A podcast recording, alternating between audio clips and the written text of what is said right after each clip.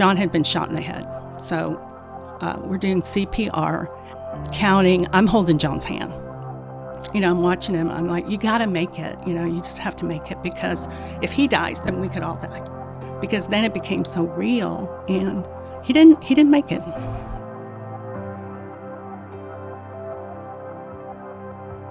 So team is launching. We're bailing out of our car, sprinting up there. Everybody's raining down on this thing, and gunfire comes from inside the car. You can see the muzzle flash through the darkly tinted windows. First shithead up front takes a Tech 9 out, holds to the side of Kathy's head, and goes, drive. And that's when Larry parries the, the gun away from Kathy's head, drives three rounds through the seat, and kills the guy. Um, other suspect in the back was killed. Larry was killed. Of course, the guy up front was dead. But we, th- we, it was one of those things we didn't know how much we didn't know. And so when you're in narcotics, you think you're doing everything right because it turned out okay. And that was one thing too after the, after the Larry Bromley incident. I hated the two statements I hated was it, everything turned out all right, which means you were lucky, or the other one is this is the way we've always done it. I hated those two statements. I would I, it, I it was like chalk fingers on a chalkboard for me. I didn't know what I know now. I, I just knew how does anybody survive this? That was my why. Because, you know, when you're looking at officers who are supposed to be there to protect and, and they, you know, horrifically make an accidental death happen, I really thought, how do you survive this? I don't know how you survive this.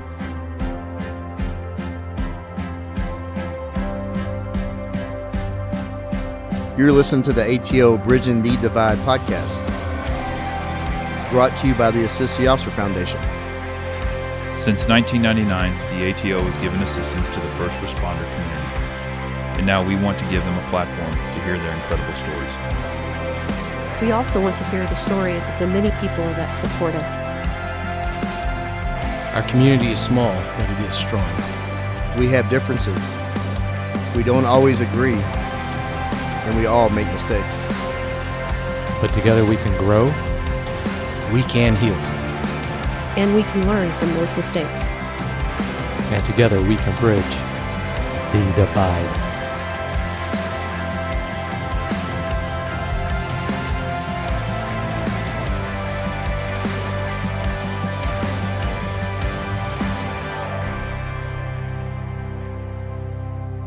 Hello, ATO listeners.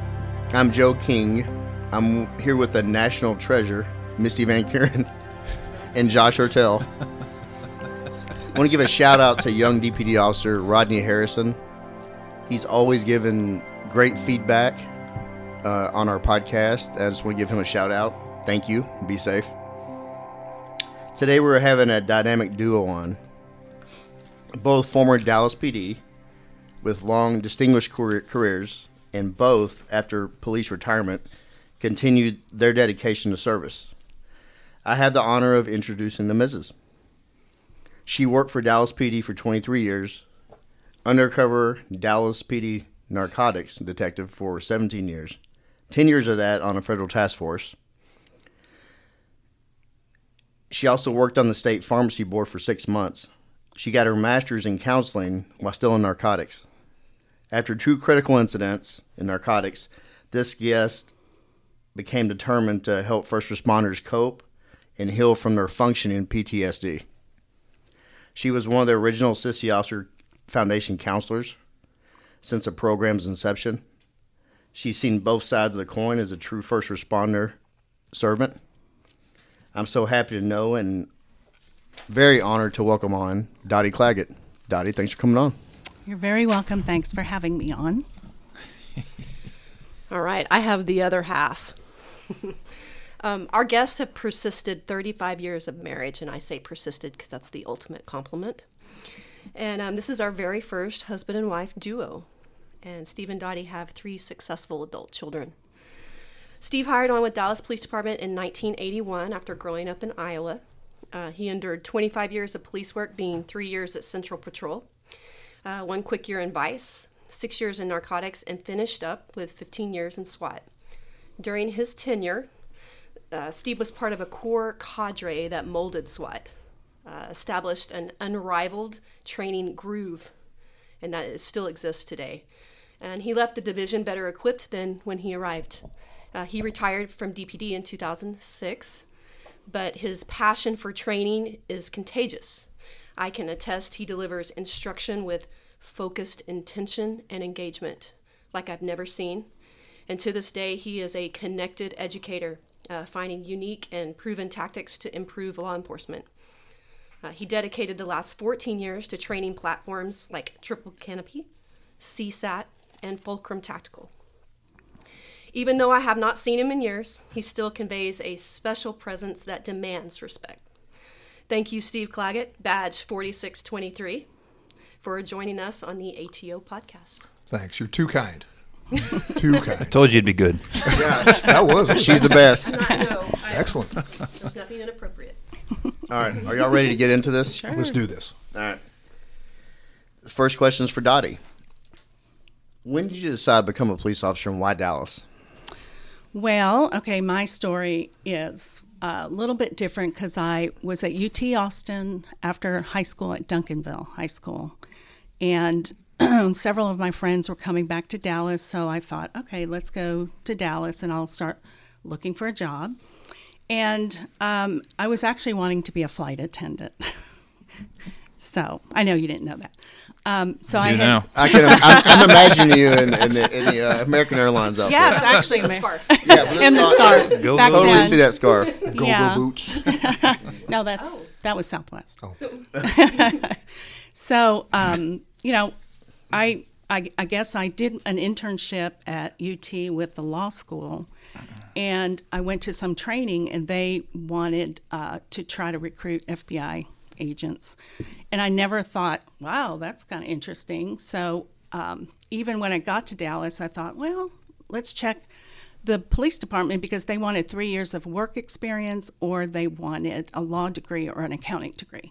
So I, you know, part I was partly thinking I needed to get three years of PD experience and then I was going to try to go to the feds. But um, really, I applied to both American Airlines and um, PD, and I said, whoever calls first is where I'm going. PD called first. Dallas calls first. And here you All are. the time. They do. We just beg people to come here. Oh, so that's where you know I, I went ahead and, and I was in the academy. I was trying to remember dates um, because I can't remember dates, but I graduated from the police academy in 1981. Now, were you guys weren't in the same class, were you? No, No, no. no. So I did a short stint with Park Police, but I went through the regular police academy, and so as soon as I got over there for a bit, I said no. I want to go to Dallas. And so I transferred over. And we were actually about training about close to the same time. Right. By the time I got over. Yeah. So that's why I ended up here. That's where the competition started. Oh, Oh yeah, it was very competitive. You'll hear more. okay. I can't wait. hey, speaking speaking of that, Steve, why'd you, why'd you come to Dallas? Grow up in Iowa? How'd you get here? I wanted to avoid winters because growing up in Iowa and then going to school in South Dakota, the winters were brutal. So, and I had family down here. My my aunt and uncle lived down here. So, um, I came down during spring break my senior year and and loved it down here. Um, I can't say that I was drawn to law enforcement. I think it just kind of ended up in my lap uh, because I couldn't find a job doing anything else that I liked. So um, I t- I tested with Dallas, Richardson, and Plano. And I was kind of like Dottie. The first one that called was where it was going to go. And Dallas was the first one that called. So, Was Dallas's gang? Clearly. yes. You played football, right? I did. I did. And that was probably part of my problems physically today, just from that. But, From you know, collegiate football. sure, we, we beat ourselves up. So it's all good. South Dakota, what was the um, University? Of, I always get it mixed up. University of South Dakota. University of South Dakota. Yeah. You were defense, right? I was. Were you linebacker or DB? Strong safety. Okay. Yeah. right. So kind of a mix between the two. Wasn't fast enough to be a DB and not big enough to be a linebacker. Okay. Okay. So there he was. Like a Darren Woodson type. Yes. Yes. We'll say that. What were uh, what were your impressions of, of the academy? Was it harder than you thought it'd be, or Well, Easier. I can, I can answer that because when I was in the academy, um, I really didn't think I was cut out for this job. I mean, I was a lieu- I was a drill team lieutenant, you know, dancing most of my life. I was a dancer. I was not even an athlete. We didn't have a lot of dancing in the academy in mine. I, they, may Yeah. have had that, they may have had that in y'all's. I wish we Yeah. would have though. I know, yeah. yes. Hey, break, ba- break dancing. Ballet, ballet would have been great for everybody. But, um, you know, when I was in the academy, I was like, what am I doing here? I can't do this job. So every week I gave myself, you know, I made a deal with myself. I could quit. If I just got through the week, I could quit. If I could get through the month, I, I would quit. Um, and then, you know, each week passed, and um, I don't know if anybody remembers, but our uh, PT training officer, he scared me a lot. And I was not a runner, and he would make me run back when we had Bachman Lake. Okay. So he goes, You're going to, you know, I was a, I, I was never last, but I was second to the last or the third to the last, and he was going to run with me. And he said, You're going to beat this time. And I was terrified because I was not a runner. But he scared me so bad, and he called me all kinds of names that I have never been called in my life. Friendly? Like what? Yeah, you Can I give say one it? example. Okay. No. Well, I'll give you two bitch and hoe. Wow.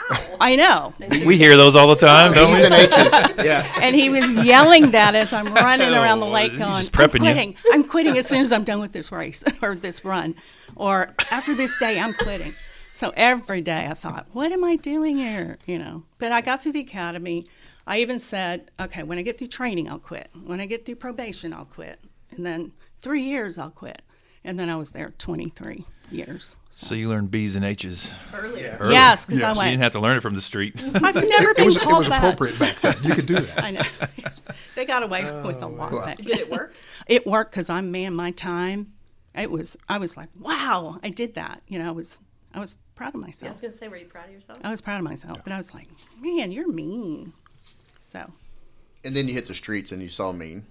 oh yeah, Yeah. and he probably prepared me for all that. You know, thank you, Frank. Yeah, and, and just just to be clear, they were all about just mind. Everything was just trying to change your mind or get your get your mind right. And not only Frank, but a guy his I think his God given name was Crusher. Back this is about early '80s. Um, physical phenomenon, huge guy. Did he have a mustache? No, he did not. no, he did not. He was just shaved head. Even back then, just a big old guy. And he would just sit there on the on the uh, stationary bike as you were lifting weights, and just just look at you, stare at you, and scared you to death. You're like, "I'm doing something wrong. I'm doing something wrong." And he'd just slip a little awesome. comment in, do more weight, or you know, or more reps, and and then of course you guys may know Jack Parrott. He was probably the last guy. He was he was the class supervisor. Oh wow. Oh, what a prick.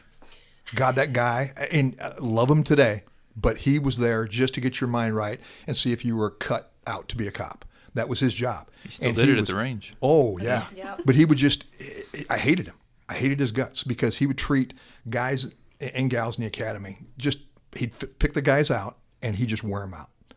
And when he, we graduated, he came up to me because he knew I hated it. And he goes, So what do you think now? And I go, I, I don't know what you mean. And he goes, Why do you think I was being an ass? And I said, Because you're an ass. And he goes, No. He goes, Would you want that guy to be your partner on the streets? And I said, No, in light of things, because he would get into that breaking point and see what they would do. And it was it was genius once I thought about it and, and the fact that he was able to go through. But he was a Marine, so of course he went through that too. But he was it was the whole academy was set up for that, for success or failure. But they wanted it to happen in the academy instead of happening on the streets. So um, that was genius. And then of course, you know, I I got to bring up. Uh, no, I guess I won't bring that up. 'cause Oh, he's- please No, do. come on, Yeah. we wanna He's know still now. he's still around. That's Oh, okay. No, Get it. He probably doesn't listen. No, my luck, he'd, he'd listen. But no, there was some there were some great personalities in the academy. Not only people you went there with, but the problem with my group, my academy, we started out with 35 and we ended up with 17. Yeah, we were destined for mediocrity. So, but y when you your first day in the academy is December 7th, Pearl Harbor Day, and you graduate on April 1st, April Fool's Day, you are definitely destined for lesser things. So, we fulfilled that. Wow. After both y'all graduated, what uh, stations did y'all go to? Central. We were Both both at. Central. Both Central. Oh, okay. That's how we met. Okay. So you gra- you started in '81, and Steve went. in 81. I was Oh, damn. Okay. I was December 81. Okay, and you. I don't even remember the date, remember? but I, um, yeah, I was at Central. I went straight to Central. Okay. uh, and we had we had one um, training officer that we both had. who specifically told her not to date me. She clearly didn't listen to. No. Uh, well, they in the academy they told me don't date cops. I went okay, and then don't date one at your station. I went okay. yeah, it took me 25 years to finally date a cop. So, yeah. Yes, What, it's what- very challenging. what was the culture like in Dallas in the 80s? I mean, I, I I'm always mentioning J.R. Ewing and Bobby Ewing and the big shitty hair and and Yeah, they clothes. brought these pictures, and there's lots of good 80s No, no. mustaches. Yeah. We've got a lot of good Oh yeah, pictures. oh yeah. Quintessential like the mullet.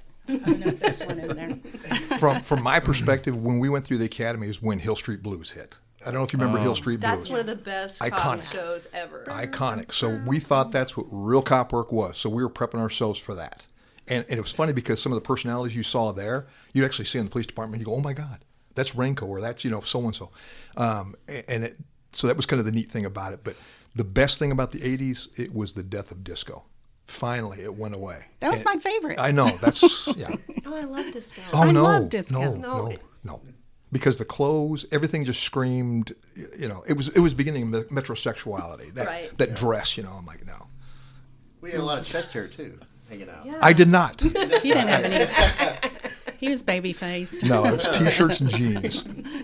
Yeah, I can't wait to post these pics when they Oh. release I- this. Yeah. Don't show him. To I didn't Steve, sign off on those. No, unauthorized, The right? moon sweater. Yeah. he will be mad. I'm telling you already. Well, th- this is for both y'all, and y'all could decide who's going to go first. What was your favorite part of patrol? Would you gravitate to as far as work? I I had the best time in patrol. I was working with Steve Salaya, um, and he was my partner for a while. He got me in trouble, but it's okay. Steve. Steve. Shocker, I know. Yeah, because we chased dope and you know we answered calls and and it was really a good time and I got really close to everyone around me. I just loved everybody that I was working with. Uh, we we were off duty together, on duty together. I mean, we spent all our time together and they became family, um, which is probably another reason I stayed so long. It, it I, I had a blast. I, I really did you know, with with a few of the things that we'll eventually talk about, some of the things that happened, um, you know, which is pretty typical in police work. But I was living in a in a fun bubble until you know things start happening, and then you you begin to realize, wow, this this is real. You know, it's real stuff. So How long do you think your fun bubble lasted? I, it lasted until uh, that first officer who was actually in my squad was killed, and then my fun bubble was it, it blew up. I was like, okay, this is real. Uh, we do get hurt and, and killed on this job, so that's probably when it all changed. Yeah. For me, uh, I worked mostly the dope and guns thing, like like a lot of your guys did, working right there off Grand Avenue for the most of the time, and uh, until I got in trouble, and then they moved me up to Oak Lawn for a little bit. Um, He got in trouble. Yes, yes, Yeah. that was punishment. But anyway, no, it, it was great. The, the camaraderie was phenomenal. The job, the adrenaline dumps. I mean, you, you basically went to work for that adrenaline dump and couldn't believe that they paid you money to do it and had to go home on weekends. And, um, you know, it just, it was the working with like minded people and doing good things. Um, the, the camaraderie you had, the personalities, the personalities on the street. Uh, I mean, there was a, there was a guy that was renowned on the street. Willie Cunningham was his name. They called him Alley Oop, and this guy was a physical phenom. Um, even up until his mid fifties, you could see him in the street and go, "Mr. Cunningham, why don't you knock out fifty for me?" And he'd lay down and do fifty one arm push ups, and then you give him a dollar, and he'd go on his way, and he'd go sniff gas, and that was his thing. Um, but uh, just just unique personalities, and of course, all the cops were just as unique in their backgrounds and the things that they would do and where they came from. So, um, no, it was it was some of the best times. Uh, the funny thing about it, though, is you thought that was the end all be all. Working patrol was the end all be all until you went to someplace else and you go, man, it's, it's, it's unique here too. And then you went to the next level it was unique there too. So um, the progression, there's definitely a progression when you get to the police department. Well, you take baby steps as an officer, and and y'all did, and you learn the streets, and then both of y'all moved on to at very advanced units. We're gonna get into those, But Dottie, you uh, you you talked about one of your uh, teammates uh, getting killed, and look it up. This January sixteenth, nineteen eighty three. Is that correct? Uh, Oh, yes. So you were Yes. still pretty rookie. Yeah. Oh yeah, I think I, yeah, it was only about a year and a half. Yeah. Yeah. We're, we're talking about uh, the murder of uh, Officer John Pasco, um, and you were involved in that in that incident and, and, and present. Can you can you tell us what happened? There's a lot. One thing I like to do with this podcast is I like to keep the memory of the history of Dallas alive, and especially uh, the fallen, and because there's a lot of people that just see paintings up on walls, and they really don't know uh, the stories behind it. So that's why I try to get people to talk about. It. I, I, I hate getting people to talk about some of their worst days, but I think it's important to keep these memories alive and and let people know just how shitty and dangerous the job can be. Sure. Can you talk about that? Yeah. Um, so, you know, John, he was young like us. You know, we like to stay busy, um, always what we call shaking the bushes, um, you know, trying to find things to be involved in. And I know it was on Sunday. And, you know, Sundays are probably the most dangerous days when you start looking at historically when officers get hurt or injured. And um, I was working with Celaya, and we, you know, it's just a, a laid back day. And so we were on our way to a 50. We were on East Grand. And um, the thing about John is he was just a quiet guy from Iowa, another Iowan.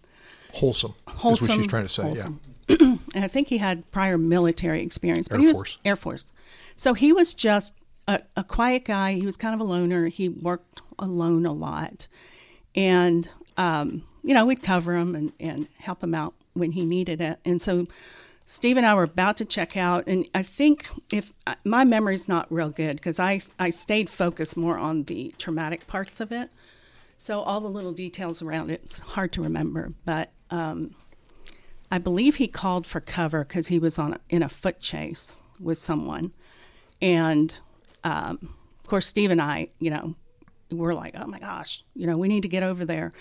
And it wasn't. I don't know how much longer it was, and then we hear officer down, and you know, anytime you hear that those words, you just, I don't know how to even explain it. It's like your your whole body just shuts down, and um, I'm I'm real empathic, so it's probably why I do what I do now. But I take up energy around other people, and I remember seeing Celaya, and he was driving, and he just this loud yell comes out, and you can.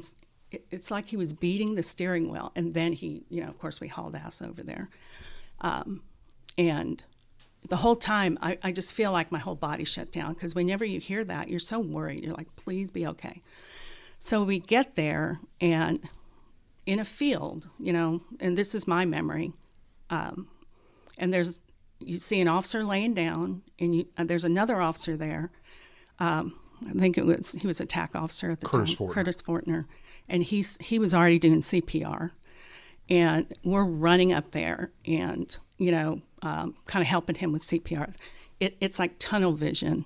I do remember things like blood.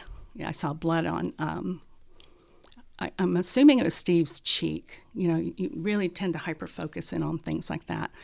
And um, john had been shot in the head. So uh, we're doing cpr uh, counting. I'm holding john's hand because they were trying we are all trying to help him and um, you know and when you're waiting on uh, yeah, paramedics it, it just seems like it's forever forever. Those probably were seconds but it's like oh my gosh they got to hurry up you know um, and we never really knew where he was shot. Uh, we heard later where he was shot but you, you just don't think about that or i didn't i was just focused on making sure you know he's got to be okay um, so only the next thing I remember is being at the hospital because there's lots of blanks in there when it's a traumatic event. And he was on life support. So, you know, I'm watching him. I'm like, you got to make it. You know, you just have to make it because if he dies, then we could all die, you know, because then it became so real. And, he didn't he didn't make it. So He was only in his 20s, right? yeah, he was young. He wasn't married. Had no kids yet. I think he had a dog, and um, um, and then the things that happened afterwards. I think I, I, I barely remember, but then my sergeant came to me and said, "You're going to be a pallbearer. You're going to fold the flag." Um, and you know, back then, and this was my first officer death, and so part of me was, you know, detached, but the other part of me was like, "You want me to fold the flag?" Like, what? You know, because I've never done that. I hadn't even been to a funeral. And he goes, "Yeah, you're going to do that." And then, you know, I I love the um, custom of staying with the body, and so I had to. Of course, we all took turns. Steve and I. Um, this is something we shared, but honestly, we never talked about it, which is kind of weird. so, uh, and you know, uh, somebody took pictures, and I I didn't even remember there were pictures that, and we had to fly him to Ames, Iowa. It was really cold, and I was a nervous wreck. I, I mean, you know, I had to practice the day before how to fold the flag because I had never done that, right? And so I do remember how detached I was the whole time. I barely remember the funeral at all. I just had to do the things. I do remember one time when, you know, the viewing that happens before you take them home. Um, I had to stand next to him with the open casket, and I'm standing there.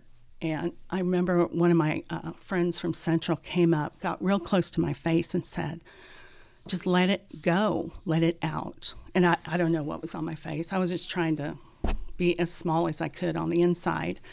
And, um, you know, th- those things stay with you forever. 30 years later, I did an EMDR session when I was learning how to do EMDR, and that comes up. I was shocked. It was still imprinted. And that's why these things can imprint you so deeply, you know? So, Did, did it come up on its own?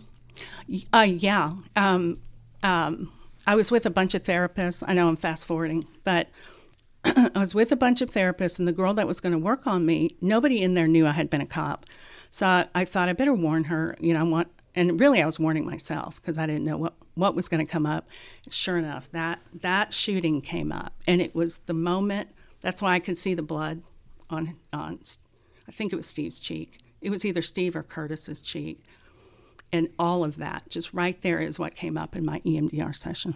So From from a mental health standpoint, were there any programs the department had then? I mean, I was I mean, we had psych services, but back then, you know, the culture was you don't go.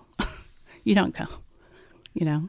And it's hard enough being a female in the 80s trying to do, you know, police work. And I, I already knew I was pretty sensitive and shy and quiet. And I wanted to prove myself that I could do this. Once I got on the street, I'm like, okay, I'm going to do my best, and I, then I can quit.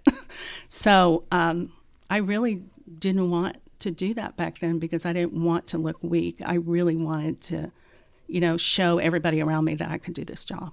So, but to answer your question, I, I didn't go. I don't know if anyone really went. I don't think the culture was there to No. go. How long after this incident did you mentally replay this? Well, um, so, you know, when I talk about this in therapy, but a lot of times when these things happen, you detach. It's you have to detach. Otherwise, you can't do the job if you're not detached. If you feel everything on every call, you know, it you can't do the job. And so I got really good at detaching. I, I mean, I became an expert at detaching. So, what was your question?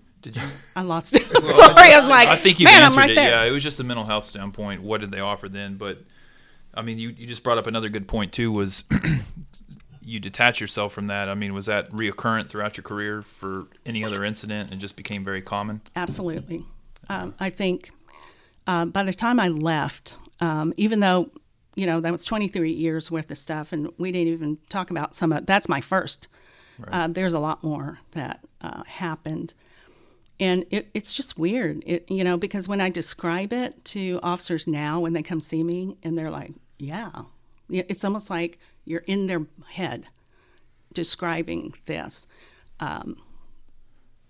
detachment. I, Well, from a professional standpoint now, with your career Mm-hmm. here as as a counselor, what what is that? Is that a coping strategy? Is that a mechanism that the body uses for survival? How yes, would you describe that? definitely, it's a coping mechanism, um, and I think every officer over time, um, and I say every, you know, there's always an exception, but um, you don't even realize it's happening. It's so gradual that you can't feel every call, and then one of the calls might penetrate, and that's usually when officers, you know, can feel that and it feels like it's the the catalyst that makes everything else come up. Um, but the detachment is a coping mechanism, and I think it's kind of one of those necessary evils, you know, where you need to do that, be that, so you can do the job. But it's not good when you're trying to connect with family and kids and you know neighbors and friends. It, it can be hard. After this incident, uh, how long did it take you to get up to narcotics? And, and Steve, were you already in nar- narcs then? No. And she got the narcs She was before there you did? yeah. Okay. How long did Well, I, after? um, I'm not sure, like again, time wise, because I was brought up to narcotics on a special. One of the funnest jobs ever, because I got to spend two weeks or two months. I'm sorry, uh, working La Bare. was Steve there dancing? I was in the park. No, I was in the parking lot. He was on the stage. cars. No, extra job on the stage. Stop it. No, stop it. How did this become a tax, Steve? I How know. did this happen? Oh, you just wait. We'll always pull you in this. But yeah, it was like the best job ever. And I thought, oh my gosh, this is so fun. And um, so I did two months, went back to Central, and then I, I decided I need to get up the narcotics. And then I got up there because I spent 17, most of my career up in narcotics. So That's a lot of time. It's- Yeah. It is a long time. yeah. Steve, so when, when did you decide to get up there? Um, I went to Vice first Oh, after wanna- three I- That was the years. short stint. I want to hear Yes. all about this short stint. I don't know if I want to tell it now, Joe. Okay. Uh, and it's it, Vice was a stepping stone to get to narcotics. Narcotics was kind of the prime area you wanted to get to. That's where all the big deals were and all that kind of stuff. So um, that was basically a gateway to get to, to narcotics. And so I said, okay, there was an opening. I went there, and and uh, boy, did I make a mistake. Just Hated coming, it. oh, coming from from Iowa. I mean, it's Oh, innocent and that's getting tough. thrown into the seedy underbelly of the city. Oh, you just and, and you know the bad thing about it is you're expected to do unnatural stuff, like just taking off your clothes in front of people. Yeah, people that you don't know and people that are not attractive, and you're supposed to take off your clothes just to prove that you're not a cop. And I didn't a think I knew you took your clothes off. Oh my God, are you married to me? Huh. I thought you couldn't do that. coming. No, I'm talking about independent. de- depending upon where you go. If you're if you're no if you're a street if you're working a street girl, then no, you can't. But when you go to massage parlors and stuff like that, yeah. And Yeah. What? Yeah, I know. So I worked at one, at one point in time. I worked with a guy, John Nichols. Um, he retired not too long ago. Good guy. Um, he was like a Tom Selleck lookalike. So So yeah. hot. Nice Yeah. mustache. Yeah. right? Oh, yeah. Yeah. So um, he and I both, we had a lieutenant, E.W. Smith, that liked messing with us. So, of course, he gets a complaint on a gay escort agency that is that is um, looking for new talent to work. And so Fresh goes, fish. "Y- y- yes. Definitely fresh meat. Yeah. oh yeah, the- I made a mistake. But anyway, so so he sends John and I, and you have to go and interview for this job. What we were looking for is is an aggravated promotion to prostitution case. So they gotta have to have two cases of this to make it aggravated. So we flipped a coin. I lost. I get to go first, and it it the process was just. I mean, it, takes everything not to throw up on yourself because it's so it, the, just the everything about it, the smell, the look, the just everything. Um, I got hired, thank God, because it would have not helped my self esteem had I not. John went next; he got hired. So we're like, okay, we got a great case in this guy. I'm not even going to give you the details. It's details. like Dallas PD recruiting, just rake, raking in. yes, I knew you guys were cops the whole time. He didn't care. He was like, oh, I got, I got him. well, and that was that was how basically how you prove that you weren't a cop is by going through all the instructions. You know, and it's it's like an interview. You sit down, you're going through an interview, what your likes, dislikes, what you're willing to do to make money, because you can make a lot more money doing some things than other things, and then it basically culminates in okay, take your clothes off, and then they they, they want more than that, and I'm like, oh my god, so yeah. Anyway, you, you learn how to BS your way out of things. So that was good. Um, so then EW, he liked this. He goes, okay, you guys did a good job. We're to go hit the home office in Houston now. So we had to hook up with the Houston Vice, and we go down there. And of course, I go first, and all right, I go first, and the go to the interview in a high rise in Houston, like a nine story complex down there, and we're on the ninth floor um, of it, like a condo type type thing, townhomes. And I go in there and go through this interview process again. Well, do the whole, you know, likes, dislikes, turn offs, turn ons, that whole thing. This is how you can make more money. And then when it comes to the, okay, show us what you got, in walks four more guys. Oh, oh And God. I'm I've like, never heard a Vice story like this. oh. And of course, I'm sitting here going, okay, so my choice is sorry. I'm standing here naked. My clothes are there. I got no gun, no no knife, no badge. All I got is a lamp right next to me. So I I can had either this nightstick. That's all I got. no, no, no. Oh, Believe me, you can't you can't get a nightstick in front in this environment. Believe me. I don't think that's a stick he was talking about. No, no. Randy joined us. Oh, I was going to say, Steve, I didn't have to worry about Steve behaving. But Why are you taking off the ring, Dottie? What, what, go ahead. I'm sorry. Steve, Go ahead. No. But it was it was definitely the worst experience of my life, and it's it's one of those things you just learn how to talk real fast, and and and bullshit your way out of it because uh, other than that, it would have I, I would have thrown myself from a nine story window. I, I seriously. Oh, So I'm sure yeah. you were. But and then the show worst us part, what you got. even that's exactly how they put it too. The worst part is when we went and actually ran the warrant on it. The same five guys are in there, and all of them are in the midst of. I, I can't even describe it. Words can't not describe what we caught them doing.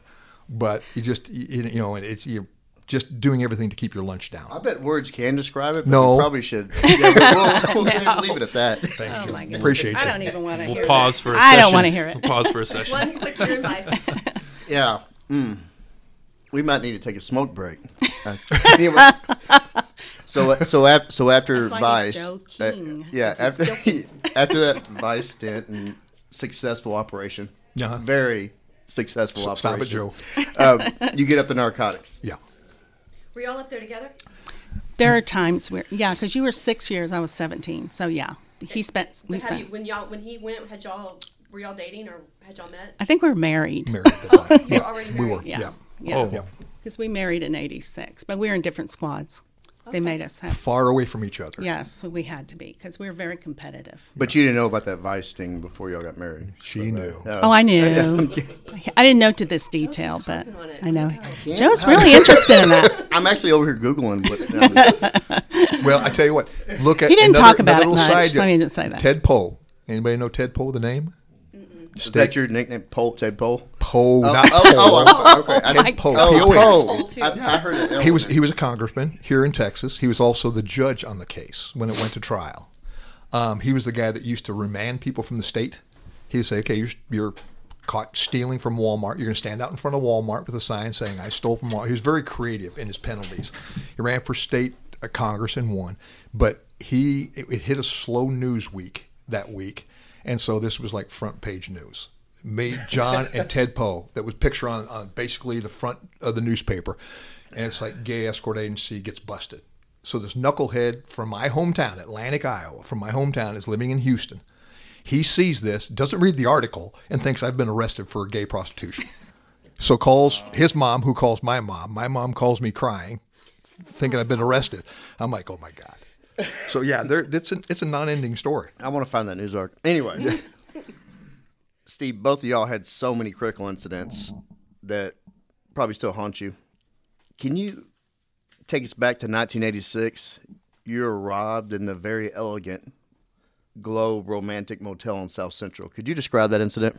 Yeah. Um, just so you you understand, basically, working narcotics is broken down into either running warrants or doing buy busts.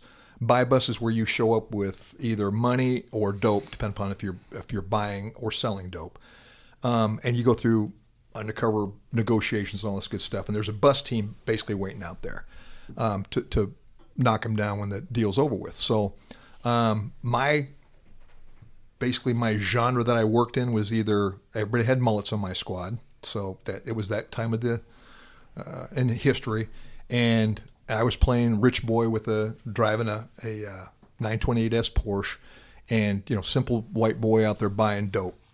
Um, so I end up at the uh, at the CI introduces me to this broker who is going to have his suppliers bring me drugs, a couple kilos. So we end up down there. Um, my sergeant and my squad are out in the parking lot, and they've got two TAC guys there that are helping out too.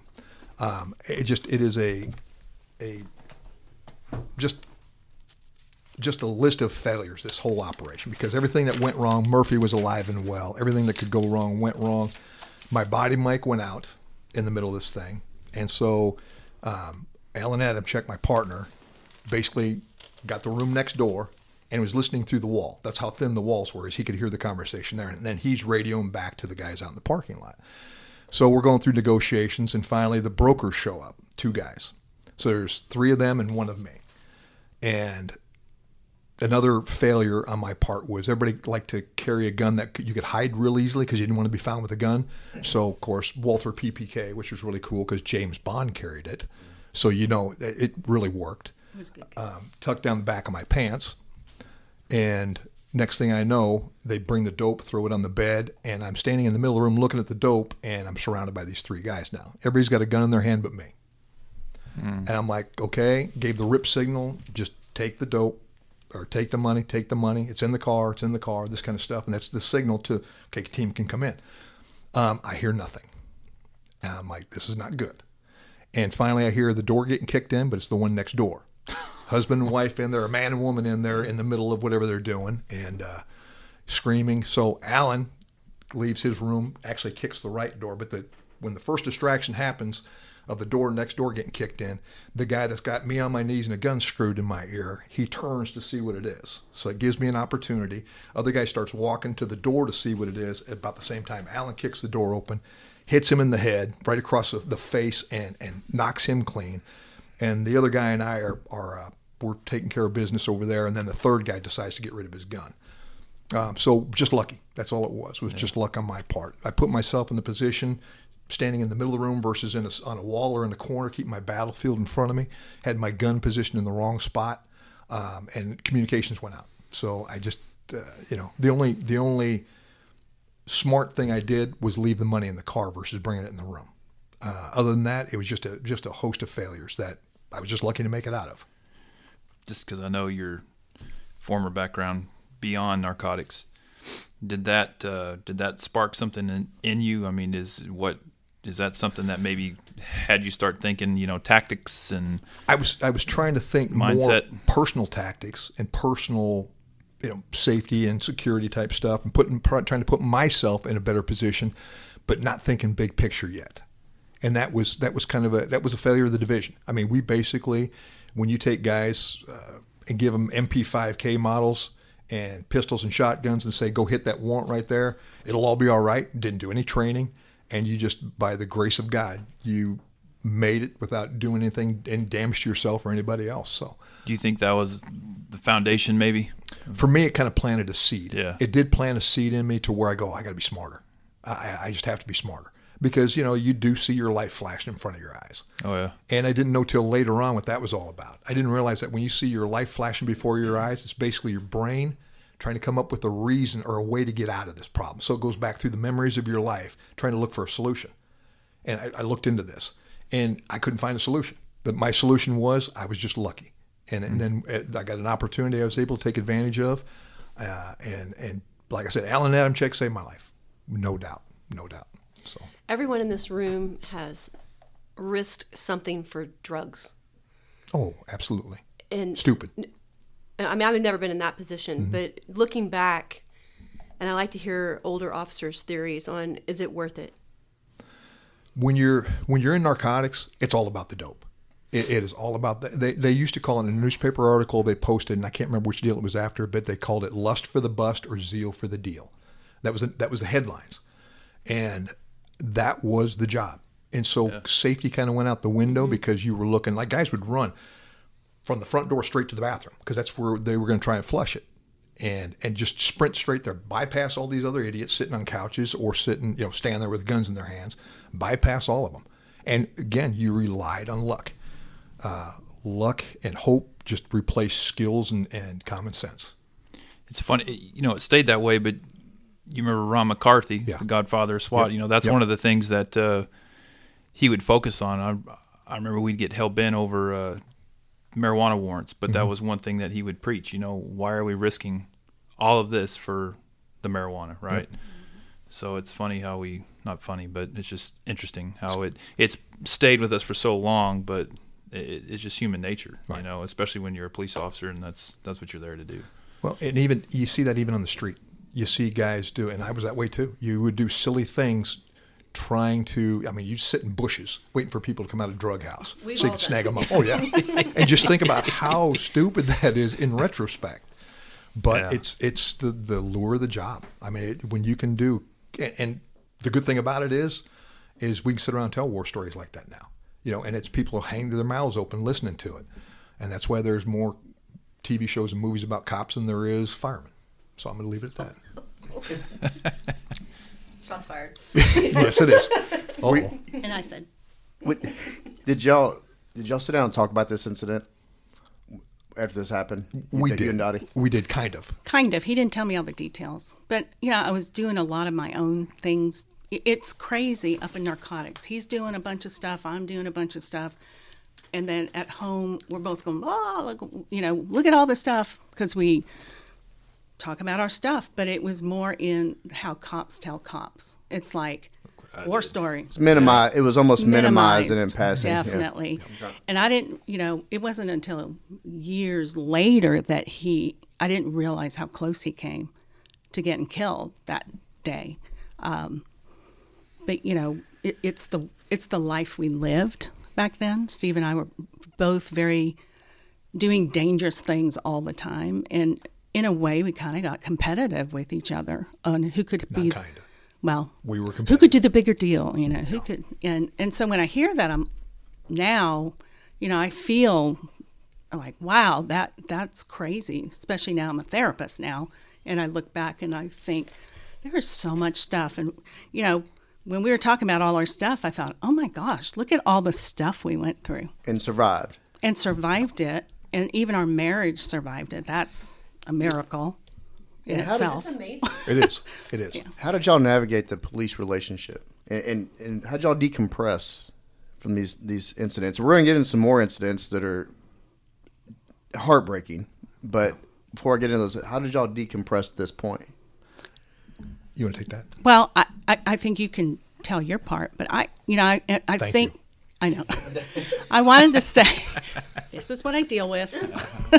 um, but, you know, um, to be honest, I said, we're going to be transparent, okay? And we're going to really talk about how we didn't deal with things, you know, very well, um, and how we we really didn't talk about stuff.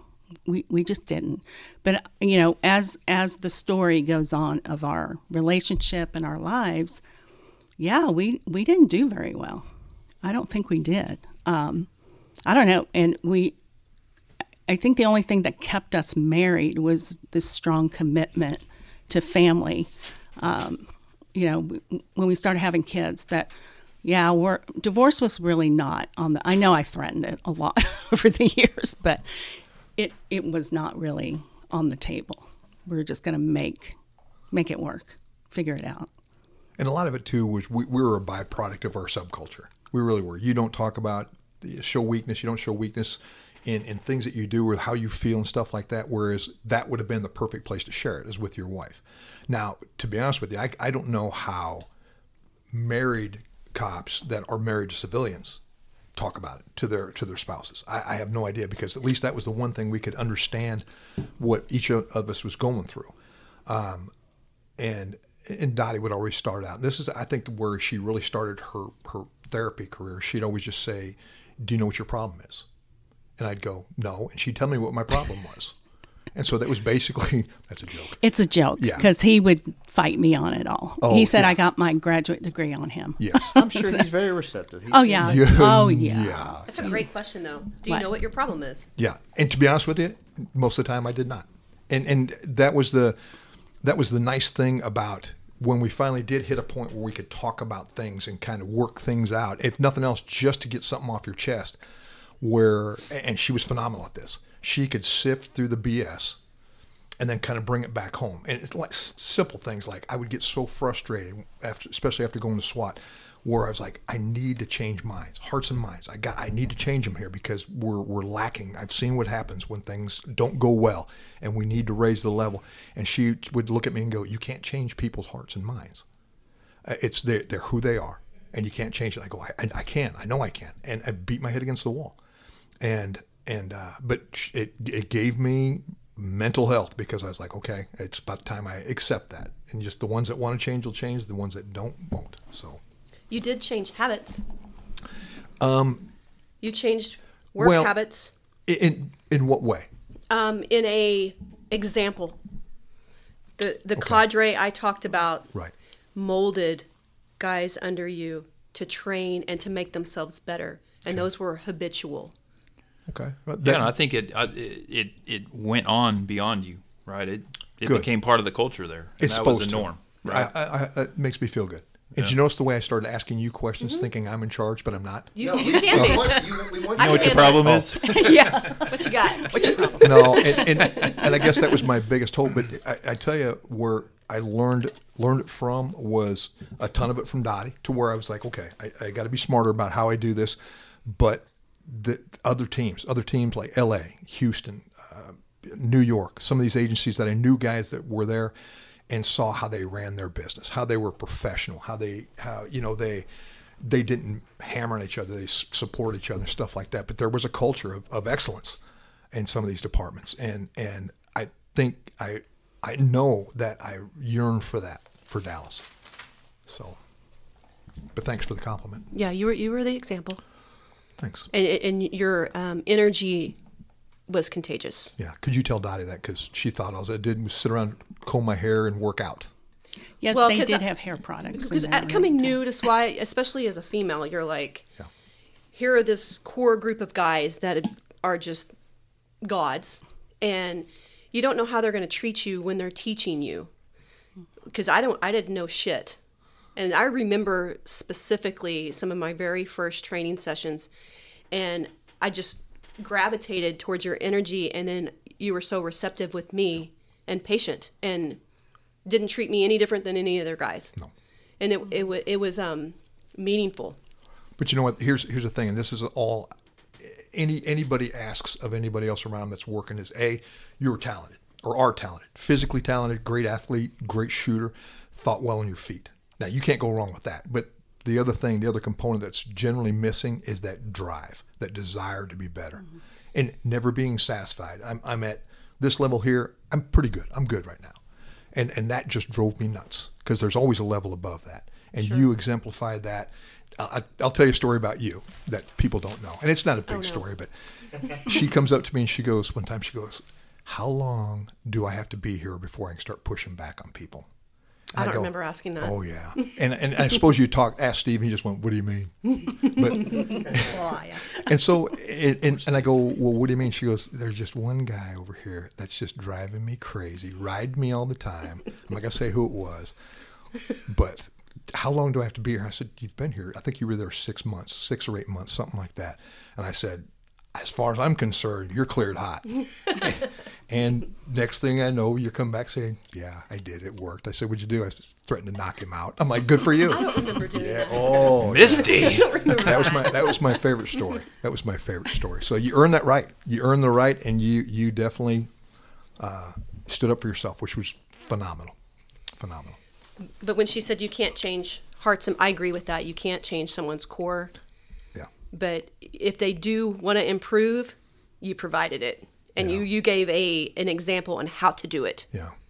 The, I think my my biggest eye opener was basically in, in a police departments in general.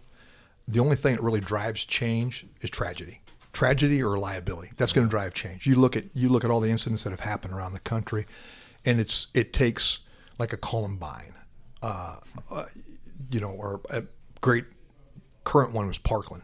you know, where guys sat outside waiting for other guys to get there so they could go in. And that was kind of the, the impetus of single man CQB, where you're going to go clear that building by yourself. And that was that was never done.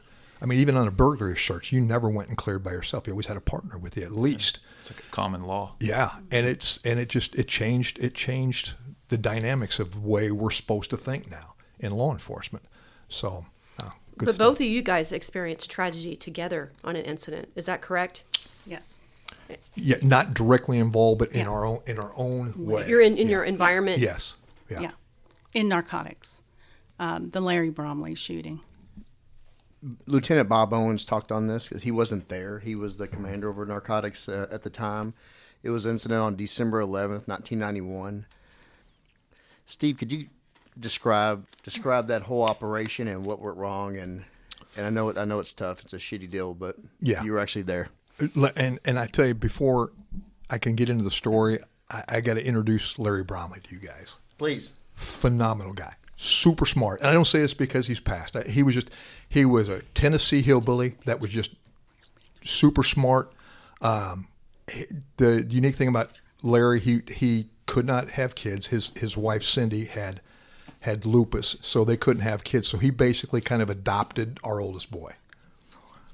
And um, he was Larry was a if if ZZ Top could have kids, they would have been Larry because he long beard, long hair. He had red hair. Yeah, red, and he was he was just he was a sharp guy, great common sense, but he uh, he and I would we did the majority of the undercover work in our squad, and we were always trying to figure out you know better way. So after I'd gotten gotten jacked in that hotel room, we kind of chatted about that a little bit as far as putting yourself in a better position and things like that. So um, he had knocked down some really good deals. Yeah, that's a that's a picture of him and our oldest boy Matt.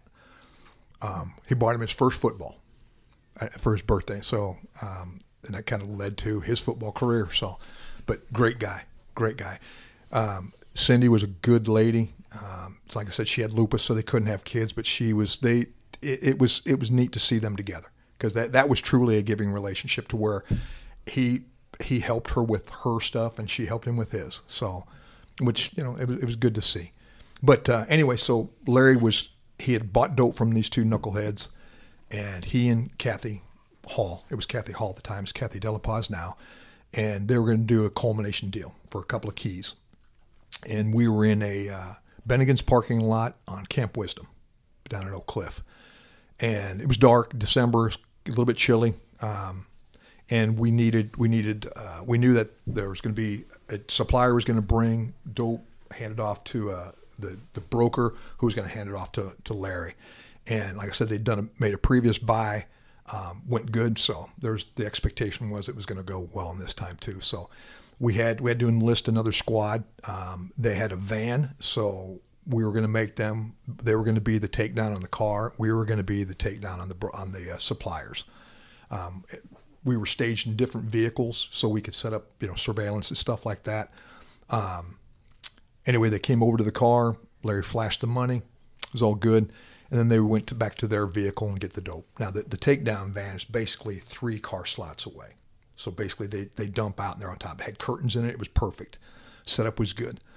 Um, I, I don't want to get to the point of, of pointing fingers and responsibility. It was tragic how it ended. Uh, it was a culmination of things. It was the the perfect storm for tragedy. That's that's all I'm going to boil it down to. Um, Larry had a vehicle, Firebird, that had darkly tinted windows. Larry had put himself in the in the number three position in the car, kind of unbeknownst to everybody, because he was just he was kind of slick how he did his business. But he cut cut the guy off that wanted to get in the back seat, put one in the back seat, cut the second guy so he couldn't get in the back seat, and made him sit in the front seat, and Kathy's driving. So we're listening to everything on the body mic, and they're kind of going along with negotiations. And all of a sudden, Larry goes, "Take the money, take the money. Don't shoot, don't shoot, don't shoot." And we're hearing all this on the on the body mic. Um, so team is launching. We're bailing out of our car, sprinting up there. We're kind of a ways off because we're sitting back so we could knock down the the broker on the deal. Um, everybody's raining down on this thing, and um, gunfire comes from inside the car. You can see the muzzle flash through the darkly tinted windows. And what has happened at this point is first shithead up front takes a Tech 9 out, holds to the side of Kathy's head, and goes, drive. And that's when Larry's like, take the gun, take the or take the money, take the money, don't shoot, don't shoot. Meanwhile, he's pulling his gun out, head down the front of his waistband. He learned from my mistake on that, having it in my back waistband, so it ended up in the crack of my ass versus in my hand. Um, so meanwhile, he's taking out his, his gun, parries the, the gun away from Kathy's head, drives three rounds through the seat and kills the guy, and then holds up on the second guy. He's got guns on him. Um, when the team started firing on the car, um, one guy, Joe Rixmeyer, was had the presence of mind to extract Kathy from the driver's seat, which was good because there was rounds that went through her car, her seat. Um, other suspect in the back was killed. Larry was killed. Of course, the guy up front was dead. When uh, when we pulled Larry out of the car, got shithead out of the car, pulled Larry out of the car, started exposing wounds, trying to see if there's something we could plug up. It was there was too many rounds. One of the one of the weapons fired was a shotgun, um, and then the other ones were handguns. So it uh, it's kind of like Dottie was saying. It's so surreal. You just you want to you want to stay focused on on what the mission is, but you kind of start having that out of body experience. We're trying to take look at everything from above and going, okay, what's going on here? Because this is not right. This is not usual. Um, and then of course you snap back into it again. But again, you, you're just looking for a solution to this problem, and we couldn't find one. It was too late. So, um, they obviously ambulance came after we're doing CPR on him. Ambulance came, and you know he was he was past gone. Um, took him off. Uh, Cindy was a dispatcher. His wife was a dispatcher. She was working that night, so she had, yeah she had heard heard it. Um, she went to the hospital and we were, of course, we went and started doing our caper stuff. Um, later that night, um, we got a text from her wanting to talk to us, and so myself and one other guy went to went to her house. It was late, real late, and and I remember standing there and looking at the the numbers on the door.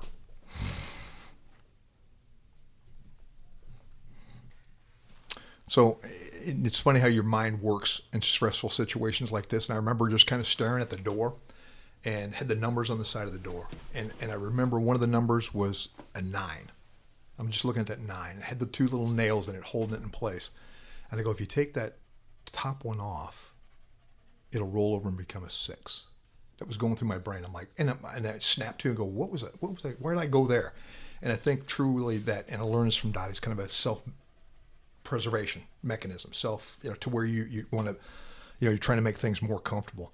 And Cindy came to the door, and I mean, she she was truly frail. She had always been frail as long as I had known her because she was battling lupus and all this good stuff. So, um, and no sooner do we get in the in the door in the room, and she turns and looks at me, and she goes, "How could this happen?" And my answer was, "I don't know." And she cried, we cried, um, and it, it was it was just one of those those moments where it was a life changing for me. Um, In what way? It was. I I decided then I could not. It was unacceptable. I don't know it was unacceptable, and that was my that was my why why I became who I became because I didn't want to be in that position again. So, um, after after Larry's funeral up in Tennessee, which there's hilarious side stories to it, which I can't tell now, but uh, I'll just I'll suffice it to say that it was it was Sunday that we got there. The locals showed up at this terrible terrible hotel we were in, a, or motel. Um, the blue laws were big in Tennessee, so we didn't couldn't buy beer. And locals showed up and they were like, "You guys need anything to drink?" We're like, "Yeah, everything's closed." They go, "We'll be right back." Came back with beer and booze. Still had the evidence tags on them. Any moonshine? No, no shockingly enough, no. but anyway, it it was. But and then it just got it got it was kind of a release for us, you know, and and um, it it's it is amazingly painful because uh, we, we did like they did with John Pasco. We sat on him throughout the night and, and all that stuff. And, And it, it is amazingly painful to sit there and look at a guy that was your friend, coworker, and just see how how truly fragile it can be in, in law enforcement. So, um, Did that change y'all's relationship? no, not really. I think it brought us closer, but to be honest, um, and and this is you know Steve kind of showed that. I think we're both a little surprised. He still can react, you know, all these years later. But one thing I noticed, eh, he did not. He was not okay after this. No. I would say, you know, and I have a list of uh, PTSD, and he definitely had all the signs of it for at least two months. I two created months new after ones, in this, fact. I, he probably created I new did. ones. I did.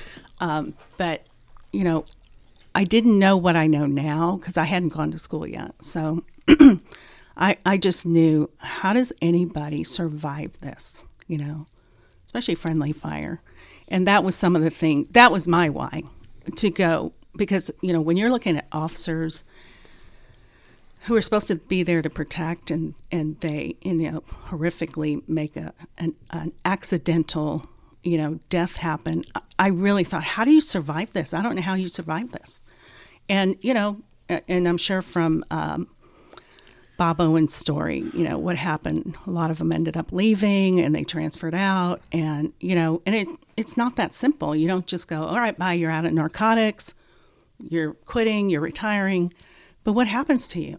I mean, that's still imprinted on you very strongly. And um, and I was going to share a story that, and I don't remember where along this time. It might have been where I actually went to a therapist, and I just found one in the yellow pages because I wasn't. I don't think it was with Larry. I don't know. I, I've lost track of time, but I was not doing well, and I think it was the job taking its toll on me.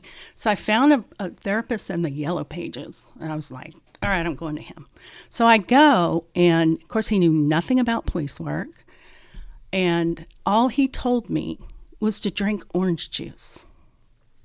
I was like, I mean, I, I was stunned. I was like, what? Drink orange juice. When left that office, never went back, of course Does that leave a bad taste in your mouth? huge bad Yeah. taste. And um, I said, you know what?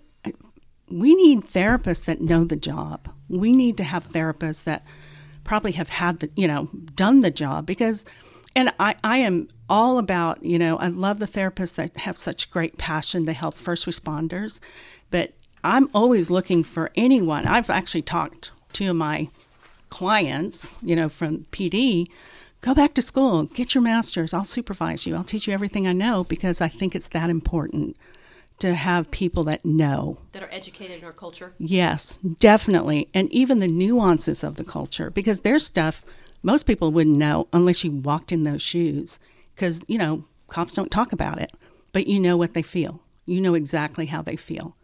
And it's okay even to not talk about it, but to make sure that you understand. And it's okay and it's going to be okay.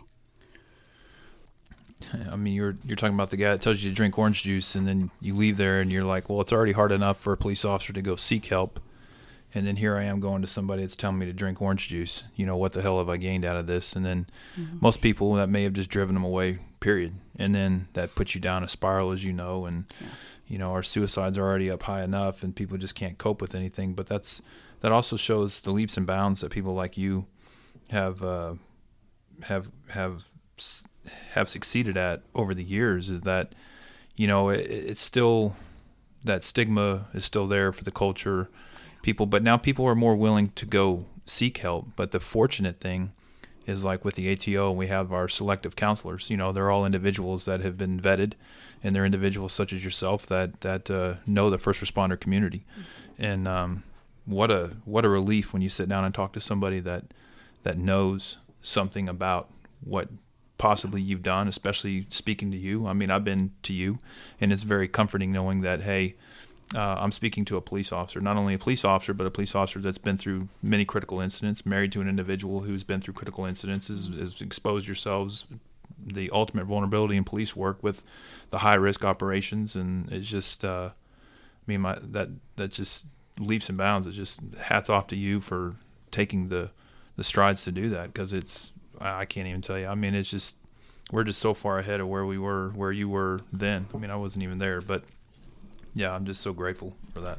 Well, thank you, thank you for that. And um, you know, we didn't have ATO when Steve and I were on the department, and we had psych services, but then we're always there was that you know hint of being afraid. I mean, doc, I knew Dr. Al. I actually interned with him, and I loved Dr. Al, but you were still afraid to go because what if they think you're crazy, or what if they think you can't carry a gun, or you shouldn't even be on the street? And so there's always that hint. Now, I some of the stuff people say in my office, I'm like, you're gonna, it's fine, don't worry, because you know they hesitate, but a lot of people that come see me don't know that I was a cop. I mean, sometimes I share it, sometimes I don't. I, I try to at least let them know somewhere in there. If they're feeling uncomfortable, then I'll let them know. Um, but you know, it's not something I advertise. It's not something I don't. It's not about me, as I say in the room. But um, I, I do notice a lot of people seem to relax, you know, because then they they know they can say whatever they need to say. What, Dottie, that, that's one of the big reasons I wanted to have you and Steve on, just have a duo, and then also the job you're doing now. Yeah, you're right. There's a lot of officers that uh, and first responders that go to you, police and fire, that they don't know that what you've done before, what you've been through. Uh, critical incidents stacked on top of each other, both of y'all, and both of y'all are having lives are intertwined and having to fight through that. There's one incident I want you to talk about when you were in narcotics, and it led to a hit being put out on your life. Can you can you talk about that incident and how that affected y'all? Oh, sure.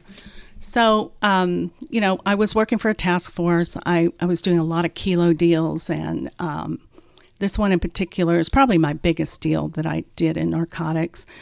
You know, anyone who knows me knows I'm soft spoken. I'm, you know, I don't probably look like I was a cop or am a cop. And I was always surprised how people trusted me, you know, when I go undercover. And and it was real easy for me or maybe it was just the trust cuz you know, a lot of people get really paranoid when they're trying to do a deal. But I had an informant and she introduced me to this guy. I'll never forget his name because I used to carry his mugshot around my, in my visor in my car during the time he got out of prison until he went back to prison. So, um, huge deal. ATF, DEA. I'm the undercover on it. Um, and it was a meth cook. It was a meth cook, ex motorcycle gang member who had killed a Hells Angel in California. A lot of the stuff I learned later, after. But um, he wa- he trusted me so much, and it it it led to probably my biggest case. He had just cooked he he was dealing guns, um, and he wanted to show me how to cook. Of course, my sergeant was like, "Oh no, you're not. You're not going to his lab because you never know if these things were going to blow up." But I think it's because he trusted me so much, and he had no idea. And by the time this thing went down, the only thing I asked them, I said, "Don't let him see me after when when the arrest goes down." I was really adamant about that. And so, you know, everybody's, well, all the federal agencies are there. They're so excited about the, the bust, the deal, all the stuff they found. Like what? Oh, like all the guns, all the meth that was cooked. It was all about to be shipped out. And I said, just don't let him see me. And of course, they're like, oh, it's fine. You know, just come on down here. So I go down there. Of course, I'm in my raid gear. And he is still in the back seat of a car handcuffed. And we looked, I saw him, he saw me, and it was like eye to eye. I knew he knew. And of course, my name is all over his arrest warrants, all over the, you know, the legal stuff. So I was like, oh, great. You know, this is not a good thing because he was dangerous. He was a dangerous guy. And um, he went to prison for five years, Federal. federal prison.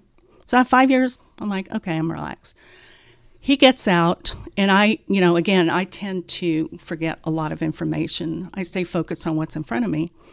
And i don't know if steve told me or my sergeant told me he goes hey the guy got out of jail and he's looking for you.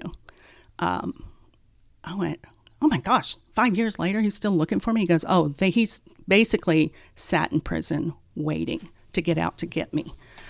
So I was scared. That was the first time I was scared because, you know, as officers, we have our cars and our homes and everything is, you know, with your address. You got the right car because your license comes, you know, um, or, or actually all the information. Like if you run a credit history check, and that's what he was going to do. I mean, this is all through an informant. And he was in a halfway house. He was going to run my credit history, pay some girl $500 at a bank, run my credit, find my car, get me. And he already told the informant how he was going to do it. He basically was going to blow me up with like regular things you can get at a store. And the only thing he needed was blasting caps, which, and I don't, Steve probably has more of the detail because I just kind of I do. shut it out. I was like, and all I knew, because by then I had Matt, uh, my oldest, and he was three when all this was happening. And I was so paranoid. I had his picture in my car. I was looking over my shoulder constantly. I was doing dry, dry what do you call those? Dry Heat runs, runs. Heat heat runs. runs to go home from work. And, um, and you know, I always t- share this story because I was so paranoid that I was at a grocery store and a can of biscuits popped when I walked by it. And I mean, I hit the deck. I was she so shot it three times. that's what he was going to say that. but I was that jacked up constantly. I couldn't sleep. I was always looking out the window, and um, and then Steve has the second half of that story to where, you know, I was just trying to live. That's all I wanted. Were you in SWAT then? No, still in narcotics. Narcotics. Still in narcotics. David Clark, he was worked intelligence, sharp guy, super sharp guy. He calls me and goes, "Hey, did I tell you about this?" And I go, "No, she did not."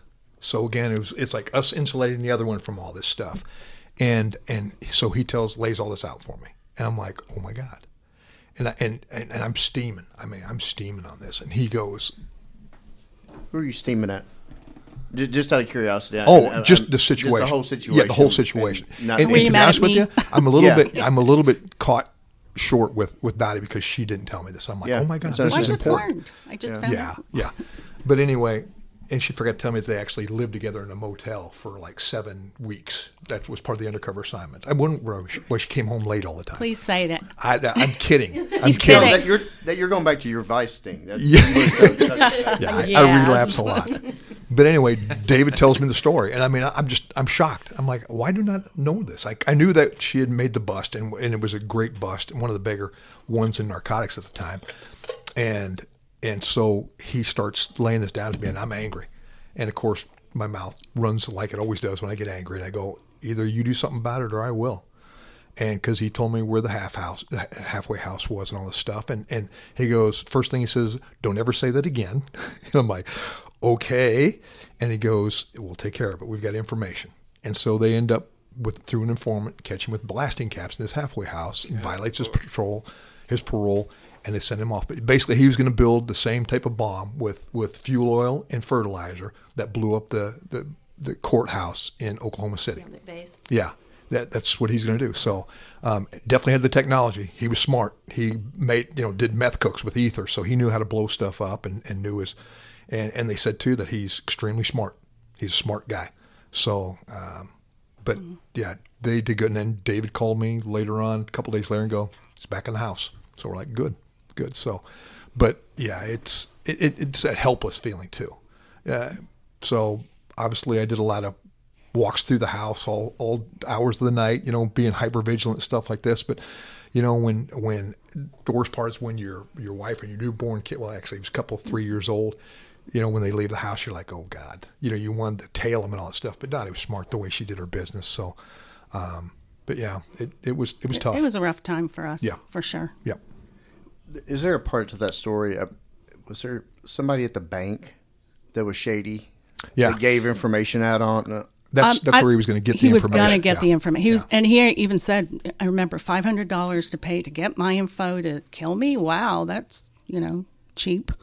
But yeah, that's how he was going to find. And that's how easy it is, too. that's how Yeah. easy it is to find people, and and yeah. And I don't know if they ever wrapped her up in the deal or not. Um, I didn't care as well, long as don't McCart was gone. he actually did it. I think he was telling somebody that. Did you actually say that- his name?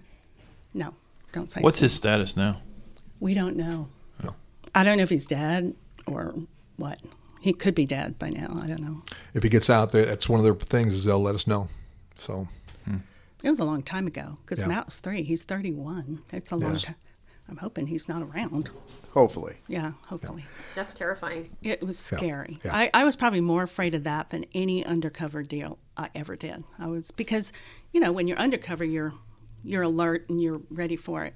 When I'm off duty with my baby, you know, with my son, it's like, Oh man, how do I Just how do maintain I that do that? hypervigilance Oh my 24 hours a day. Yep. Yeah, it was it was a it was a hard time. How did this affect y'all's family life? And just moving forward past this, and once you got to somewhat of a comfort zone, how did y'all get there? I, I think when he went back to jail, that was a decompression time, but there was still some residual left over to where you're just like, oh my God, how'd this happen? How could it happen? You know, and then you realize too that cops are just as vulnerable as, as anybody, you know, when they're off duty and stuff like that. So you hope that you can be you can be smart even off duty and, and vigilant off duty, but you're not. You can't there, you cannot take that that level and live off that level the whole time. I learned that from Dottie. You can only your your cops are still going to be vigilant off duty, but just not like they are on duty, um, and that's what wears on you so much sometimes. So Well, it's physically, emotionally, and mentally exhausting. it is. Well, what does that do to your limbic system then? Oh, it's already horrible. screwed up. Yeah, so. it's so jacked up. It's why you know officers have trouble sleeping at night. They, you know, a lot of drinking to try to bring that brain chemistry down. Um, you know, working out is hugely important. Hugely important. Um, which we are a workout family. Um, you know, we taught the kids to work out, especially if they they're stressed or you know have the mood stuff. Um, and you know, but I, again, we didn't have ATO. We didn't have it back then. We just dealt with it, right? Yes. Until you know, I like I said, I did my internship with Dr. Al, and um, but I was doing a lot of research. You know, when I was going to school, and I was trying to remember when I went to school.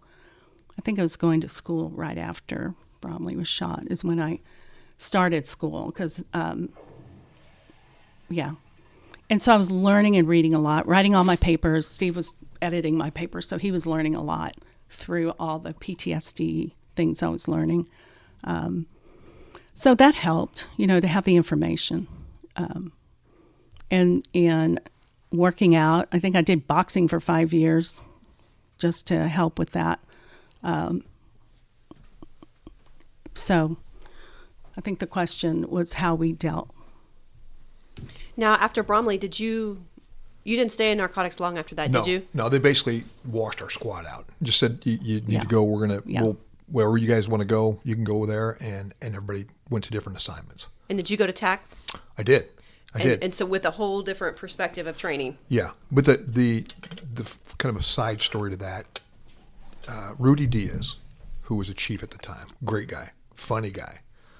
I'm we're at the coming back from the funeral. We're actually changing out of our clothes after the funeral to head back to Dallas, and we had suits on, all that good stuff. And I'm in the bathroom, standing in my underwear, and Rudy comes in, and I did. It's always bad when a chief knows your name. I mean, that's not a good thing, in my opinion. He goes, "Steve, how are you?" And I go, yeah, doing okay. I'm doing better now. And He goes, he goes, and he's standing there at the urinal. So he's going to the bathroom. I'm standing there in my underwear. He's like, there's life after narcotics. And I go, sorry? And he goes, there's life after narcotics. So he goes, I worked narcotics, thought it was the greatest deal too. And I loved it. I love narcotics, working with great guys, doing great things. Um, and found out that, yeah, there was a life after narcotics. So it was, it was good. Um, went to try it out, got um, accepted to SWAT, and and that was just a whole nother level that I didn't know existed. Yeah, every every time you get transferred, hopefully it's a, it's a different level or different kind of of challenge. This was in every aspect of it, it was a challenge.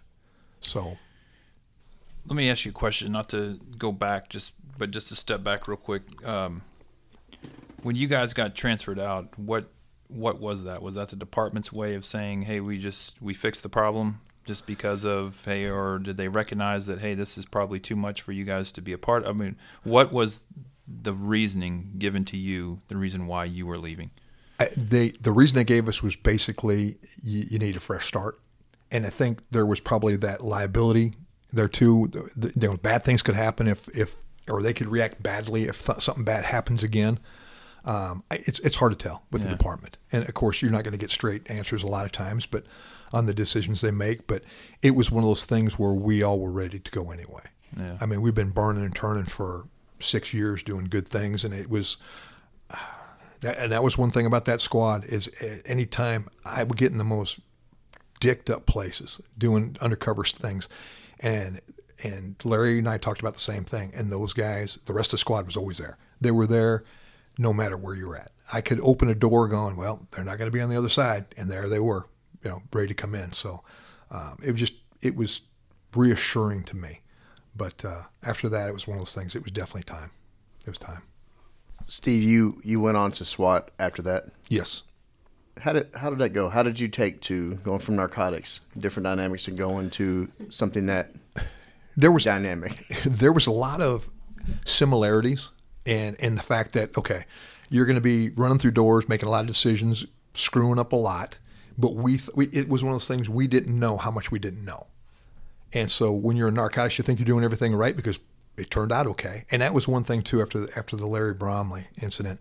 I hated the two statements I hated was everything turned out all right which means you were lucky, or the other one is this is the way we've always done it. I hated those two statements. I Yeah. would, I, it, I, it was like chalk fingers on a chalkboard for me, and um, so one of the first things I asked when we got up there is what is the the vehicle takedown system here in in, in SWAT versus narcotics, because in in basically in, in narcotics you just ran up there just like in a felony stop, ran up there, pulled the doors open, screamed, yelled, pointed guns, shot whatever needed to be shot. Um, and then we start getting smarter on the felony stops and say, stay back at your car, position of cover, blah, blah, blah. So it, it, the, the, the adrenaline was very much the same. Um, the techniques changed a lot, which is good. It needed to. I mean, I, I can remember kicking doors in narcotics and my shoe getting pulled out of the door when my foot went through it.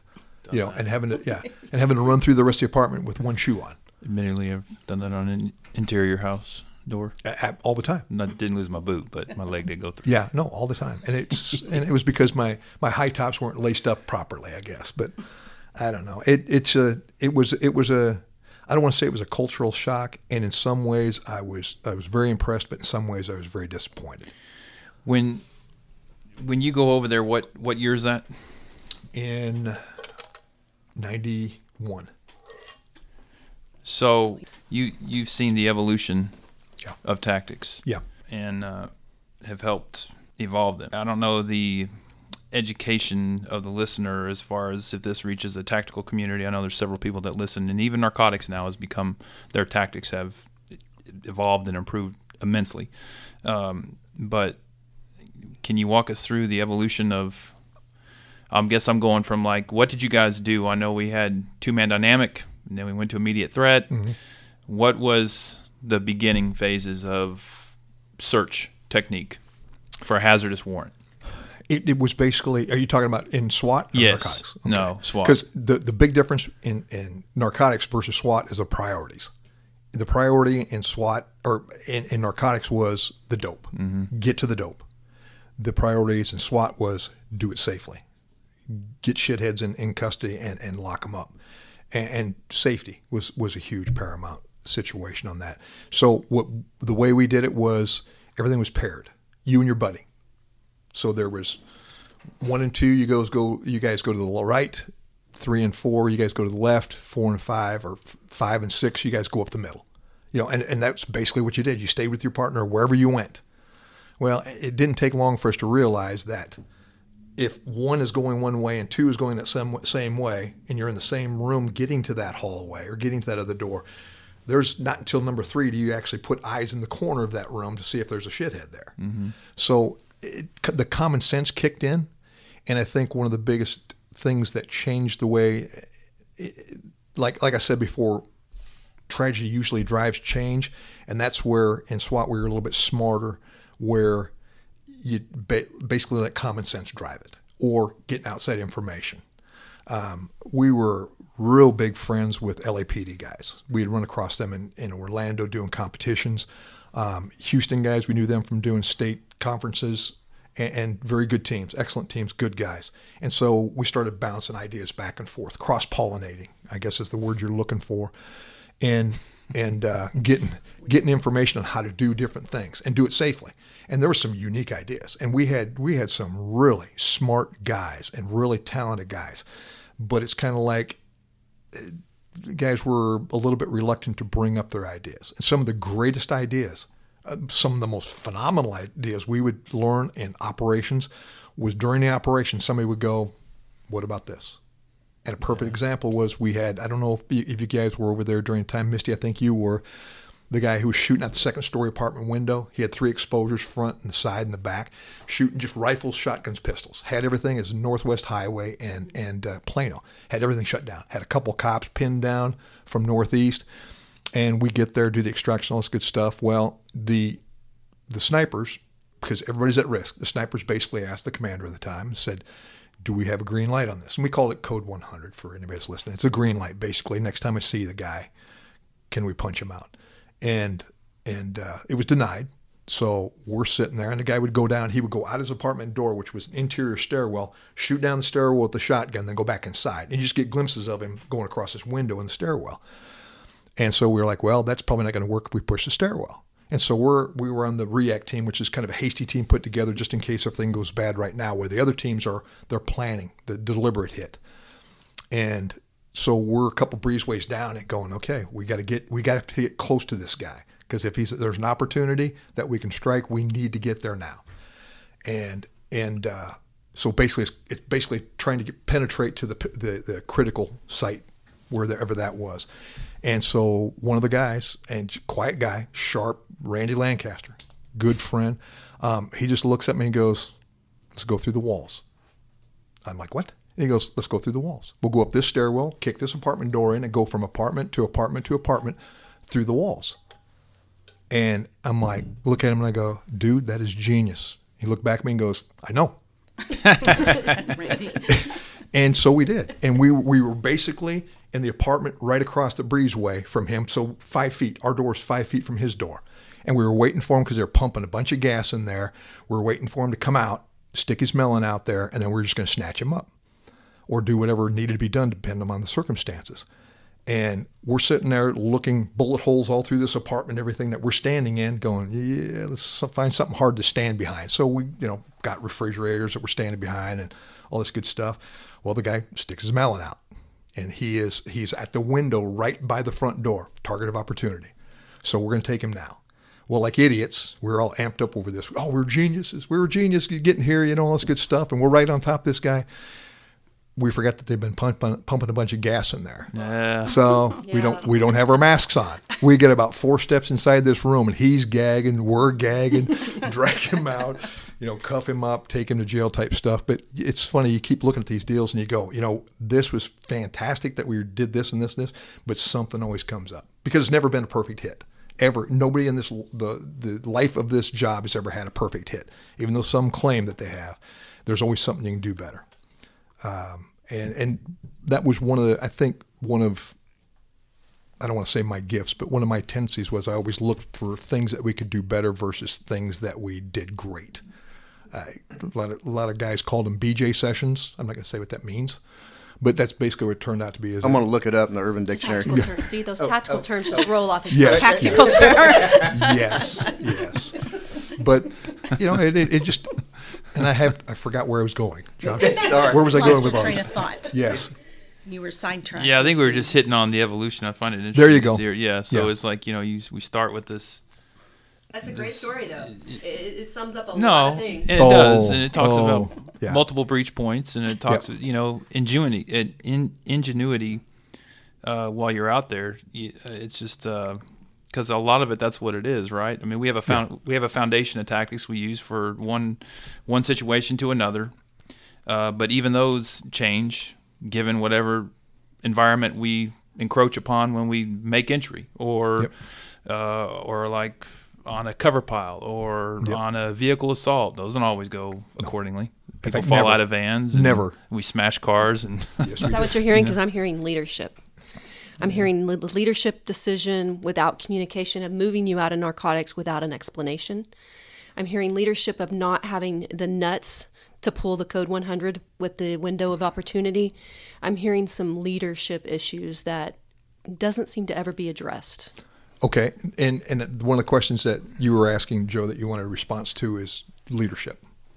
Um, I, I don't think law enforcement today cultivates leaders. They don't want leaders. They want supervisors. They want people that'll that will do what the department wants them to do, and ultimately city council. So, a couple different points. John Hancock, my my favorite lieutenant. He was him and Pat Paul here were my lieutenants in SWAT. Loved them both. But JD, you know who I'm talking about, Misty. He he uh, he was genius in the in the fact that he was always a big picture guy. And he, I remember him sitting there one night, and we he was he was phenomenal at how he would phrase things and keep things light, humorous, and stuff like that. But we were sitting there talking one night uh, just before getting off work, and he said, "Fellas," he goes, "I'm starting to be concerned," and and we're kind of like, "Why is that, LT?" And he's like, "I think." And I'm afraid that we're starting to see a paradigm shift in, in police work to where it's not it's not a question of whether something is legally, ethically, or morally correct, as long as it's politically correct. Oh, I had great foresight. Oh yeah, and we just stood there with the mouths open, going, "Please tell me this isn't happening." And of course, then year after year, you saw it go in that direction. But um, a- another great leader that I had over there was Mona Neal. She was our captain, stud. She, we had a situation where a guy stole a 18 wheeler that was running in a parking lot. Um, the the owner of the big rig sees him driving off and goes and pops the brake lines for the trailer. And basically, what brake lines do is they hold the brakes open, so when you pull them, disconnect them, it locks down the calipers. So this guy, he he could drive. We were actually running warrants blocks away from this, and jumped in on the chase In Southeast. in Southeast. Yes, it was. And before this is all over with, the fire, the, the calipers has started on fire. The load of lumber that was was on this has started on fire. The forklift's on fire. He drives through a he drives through a kin or a playground, a school playground, and Mona's watching this on TV because now the the helicopters are all there watching this thing, and and Mona's watching this. She calls up and and tells the, the sergeant, says, "Okay, I'm authorizing a code 100." Ballsy. Yeah. Well, it, it's great because the sergeant's like, uh, so I understand you're telling us that next opportunity, code 100. And she says, yes. He questions her again. Second time, she goes, I want you to, and, and I want you to take care of that problem at the next opportunity. Is there anybody on the air that doesn't understand that? And everybody in that in that van just went, "Oh my God, what a stud!" She made a decision based on what was right versus what was politically right. Yeah. It it, it was a just a, a circus too. Obviously, I mean, just the the helicopter wouldn't land, put snipers in, which they're now real proficient at. They want to take shots by themselves, so they're up there 100 feet throwing shotgun rounds, buckshot, and not doing anything. Um, the the truck is fully involved now. It's it's flaming, um, and we ended up uh, got ingenious. The, the guys took squad cars, and he would every time a squad car tried to pass, he'd swoop it off the road. You know, cut it off, and they're just pushing in the in the ditch. Well, one of them finally made it by, put some rounds into the into the cab. Guy didn't hit get hit with one round, and there was probably twenty, but he just knew where to go inside that truck. And uh, anyway, stopped. He decided it was time to stop, so uh, it ended well. But yeah, it was it was a it was a display of of leadership, in my opinion, great leadership. So. I want to get into. You know, I've had, I've been telling some people you're coming on, you and Dottie are both coming on, and everybody's wanting to. Oh, the leader of the Dallas SWAT show went. Yeah. No. Yes. Not at all. Yeah. Well, looking at that, the picture that A and E put out there, handsome sob right in the front, looking chi- square jaw, Stoic. chiseled. Just stoic. Yes. Like And Clint Eastwood or something. just like a badass. No.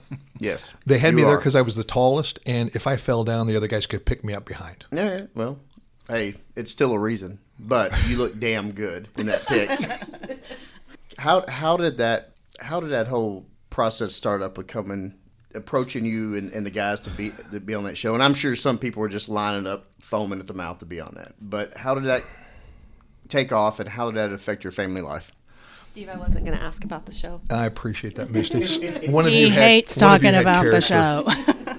One We'll you keep it brief. Um, it, it's actually kind of a, a little lo- longer, convoluted story that a lot of people don't know.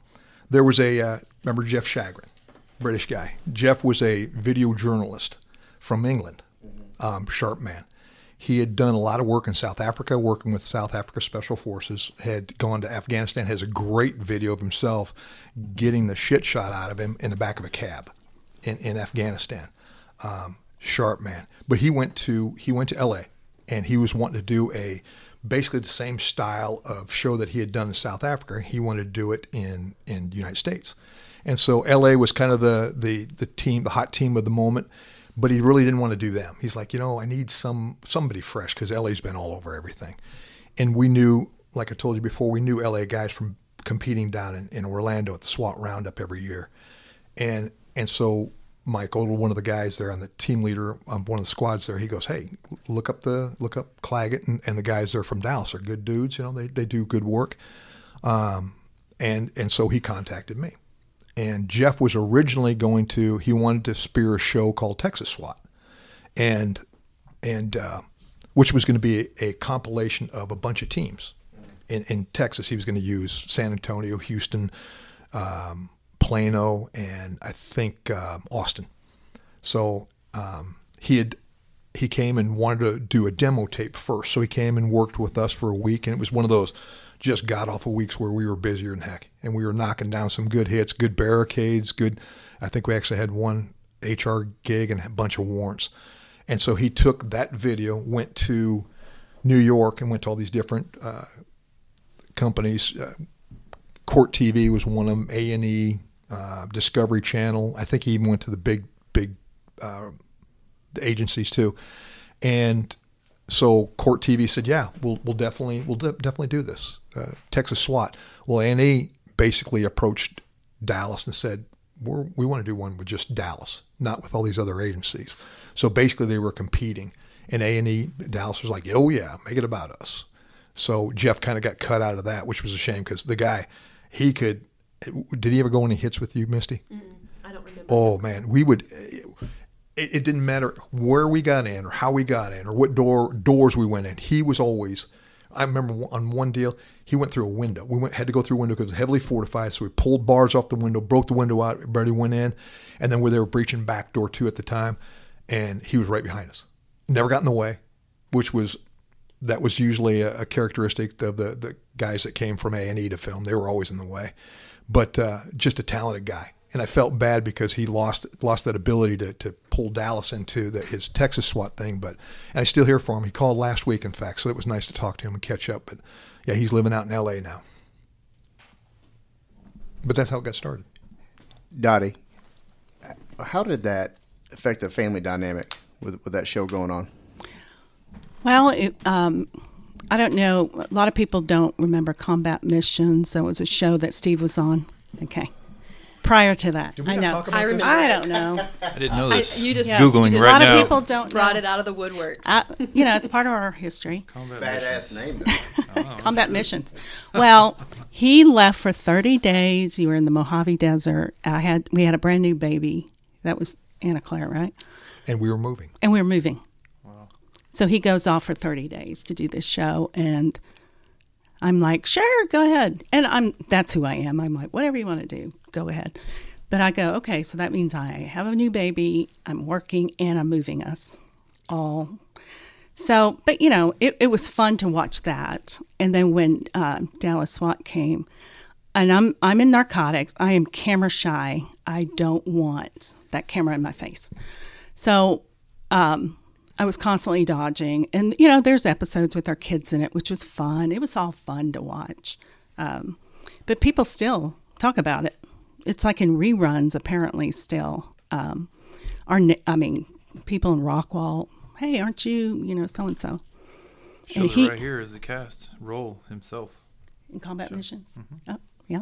But no, a lot of people did don't. very well. You he did did. very in fact, they were the competitions. win- they won their um, Yeah, it was it was actually just a, it was a show basically police and military different teams competing against each other, doing military stuff and police stuff. It was it was fun. I, I really enjoyed the people that were in it. There were some studs in there, and it was funny because we would do operations that were modeled after real time ops uh, that had been happened in narcotics or in in uh, in the military, and guys that were there on the show were actually on those ops and would kind of explain the ins and outs and the things that okay this this is what how it was portrayed this is what really happened and nothing ever happens as glamorous as you th- think it should or think it did when when the light of day hits it you're like yeah you know that's that was not nearly that sexy so But, But- I guess we were used to because that came before and then Dallas SWAT. yeah But um, you know, it was really fun. But we were never allowed to talk about it. Steve would not let us talk about it. Well, I'm sorry I brought it up, but yeah no you're not We're talking about it. actually, I hit pause. We weren't recording. good I'm, I'm bullshitting. But You took a lot of shit though on the department. Yeah, yeah, I did. And, and it's the the sad thing was is, and I had conversations with different guys about it because of the the combat missions. I knew that however they want to portray you is how they're going to portray you. Oh, so you could say everything right and do everything right. If they if they want to, you know, cast some some shadow on you, they can. Just how they edit it. And there were some guys that that were knuckleheads that came off golden in in the combat missions, and there was guys that were You mean, uh, were Dallas SWAT? No, Or- oh, combat, combat, missions. okay. There was guys that were were good dudes that they they made them look like arrogant turds. So um, I just I kind of was telling everybody, guys, you- be be pristine in everything you say and do because they can make you they can take whatever you do and make it look good or bad if they if they so intend. Mm-hmm. And there were some guys that they per- portrayed wrongly. Uh, they they did. Um, so having two people on with very long careers that had a lot of incidents and and so accomplished in so many ways. Dottie, were you still you're still in narco- wrapping up narcotics while the show was going on, or had you already left? Oh no, I was in narcotics. Okay. Because we would all sit around and watch it. Okay. Up there. Um, I want to take back. I'm yet shifting gears again, going back to Dottie. There's another incident that that kind of really, you know, stacked on top of the uh, of Bromley, and really made you look at taking a, a different path in your life and career. Can Can you talk about that? The uh, in, in David's shooting. Sure. So, because I had made a list of all the stuff that was happening in narcotics. And so, you know, Larry Cadena was shot in 88 and killed. Um, and then Bromley was shot in 91. Um, we also had another officer um, shot in narcotics. Harold Hammond was shot in 92. And then David Rodriguez was shot in 94, January 9th, 94. And David and I worked in the same squad, and I, I was not there. It was another Sunday, weird, and it it's January again. You know, a lot of stuff happens December and January. So it was another Sunday, and I couldn't get a babysitter because I was supposed to go in that day. And um, I, I'm thinking, well, yeah, I had our we had our second child in '94 but I don't know if I was pregnant or hiding it. I, I did that a lot. um, so um, I, didn't, I couldn't find a babysitter, so I couldn't go. And then, of course, the next thing I hear is that David had been shot, and I got to the hospital. Um, and so I don't have the details on that shooting. I know a lot of other people have the details. I just remember going to the hospital. I don't think at that time we knew how bad the injury was, but I spent a lot of time with David after. You know, he had to go to rehab and all that because, um, of course, he was paralyzed, and and um, I know Mike Miller was in our squad. He spent a lot of time with David. I spent a lot of time trying to uh, with my kids and um, and and home life, but you know when when an officer goes through that sort of injury you worry about them you really worry. And i think david had 25 years on and he was like you know an incredible um, training officer at northwest. And then at the end of his career he decides to go to narcotics. And then he has this life-changing um, injury and you know having to learn to live differently. And of course you know there was a part of me i was so worried. I was always worried. And um, you know, he went through a lot of changes, and I think ATO, getting involved with ATO, was really a good move for him. Um, and of course, back then, you know, I was on the round table with Popkin and uh, about the counseling program, and uh, we had said it has to be confidential. We have to figure out how to make it confidential. And I don't know how we came up with it, but I said, you know, on the roundtable we had to come up with a code, and you know, we weren't going to give officers names, and you know, um, and so we we figured out we would just bill it under a code, and that a lot of people don't even know that. they think, you know, and even uh, people call up here at, at uh, DPA or ATO and want to access the program, and, and I know they always say, "Oh, don't don't call us, call call the list." We don't even want to have your name because we were so protective of you know making sure that officers felt comfortable coming. Um, and so i think that was kind of the inception and and it you know i i was the original therapist because shortly after that um, i think i was i had already gone to school i, I was licensed um, i left the, the department and then i went straight and became their first I think they had others, but I I was uh, so I've been doing 18. This shows my age. 18 years now. Yeah. Wow. I mean, that's all. I go, wow, I'm old, but um, you know, and I love it. I still love it to this day, and I'm one of those that I could have a full schedule, and if an officer calls me, I'm going to figure out how to get them on my schedule because I still believe that if they're calling, you need to get them in. I need to get them in. Um, and you know, I'm just so happy that they're calling and trying to get help. Because calling is the big is one of the hardest decisions to make. Yes, and you know, sometimes even getting them there, and I'll try to go, "What's your schedule? What's your day off? You know, when do you sleep?" And try to figure out a way that they can come in. And um, I'm sure they're nervous that first day, and once they come in, and um, I feel like it's better.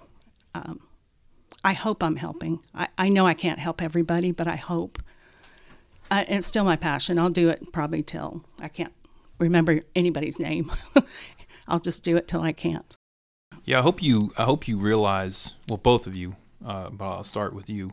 Um, I hope you realize the uh, impact you've had on people's lives, uh, and and I, and I, and I know this is a profession you chose. And you chose it for a reason. So you're probably not gonna. You obviously don't do that for a pat on the back, right? But um, you uh, individually has you, you have impacted so many people's lives. You you have saved probably God knows how many lives, uh, whether that be a first responder or a family member or somebody's marriages.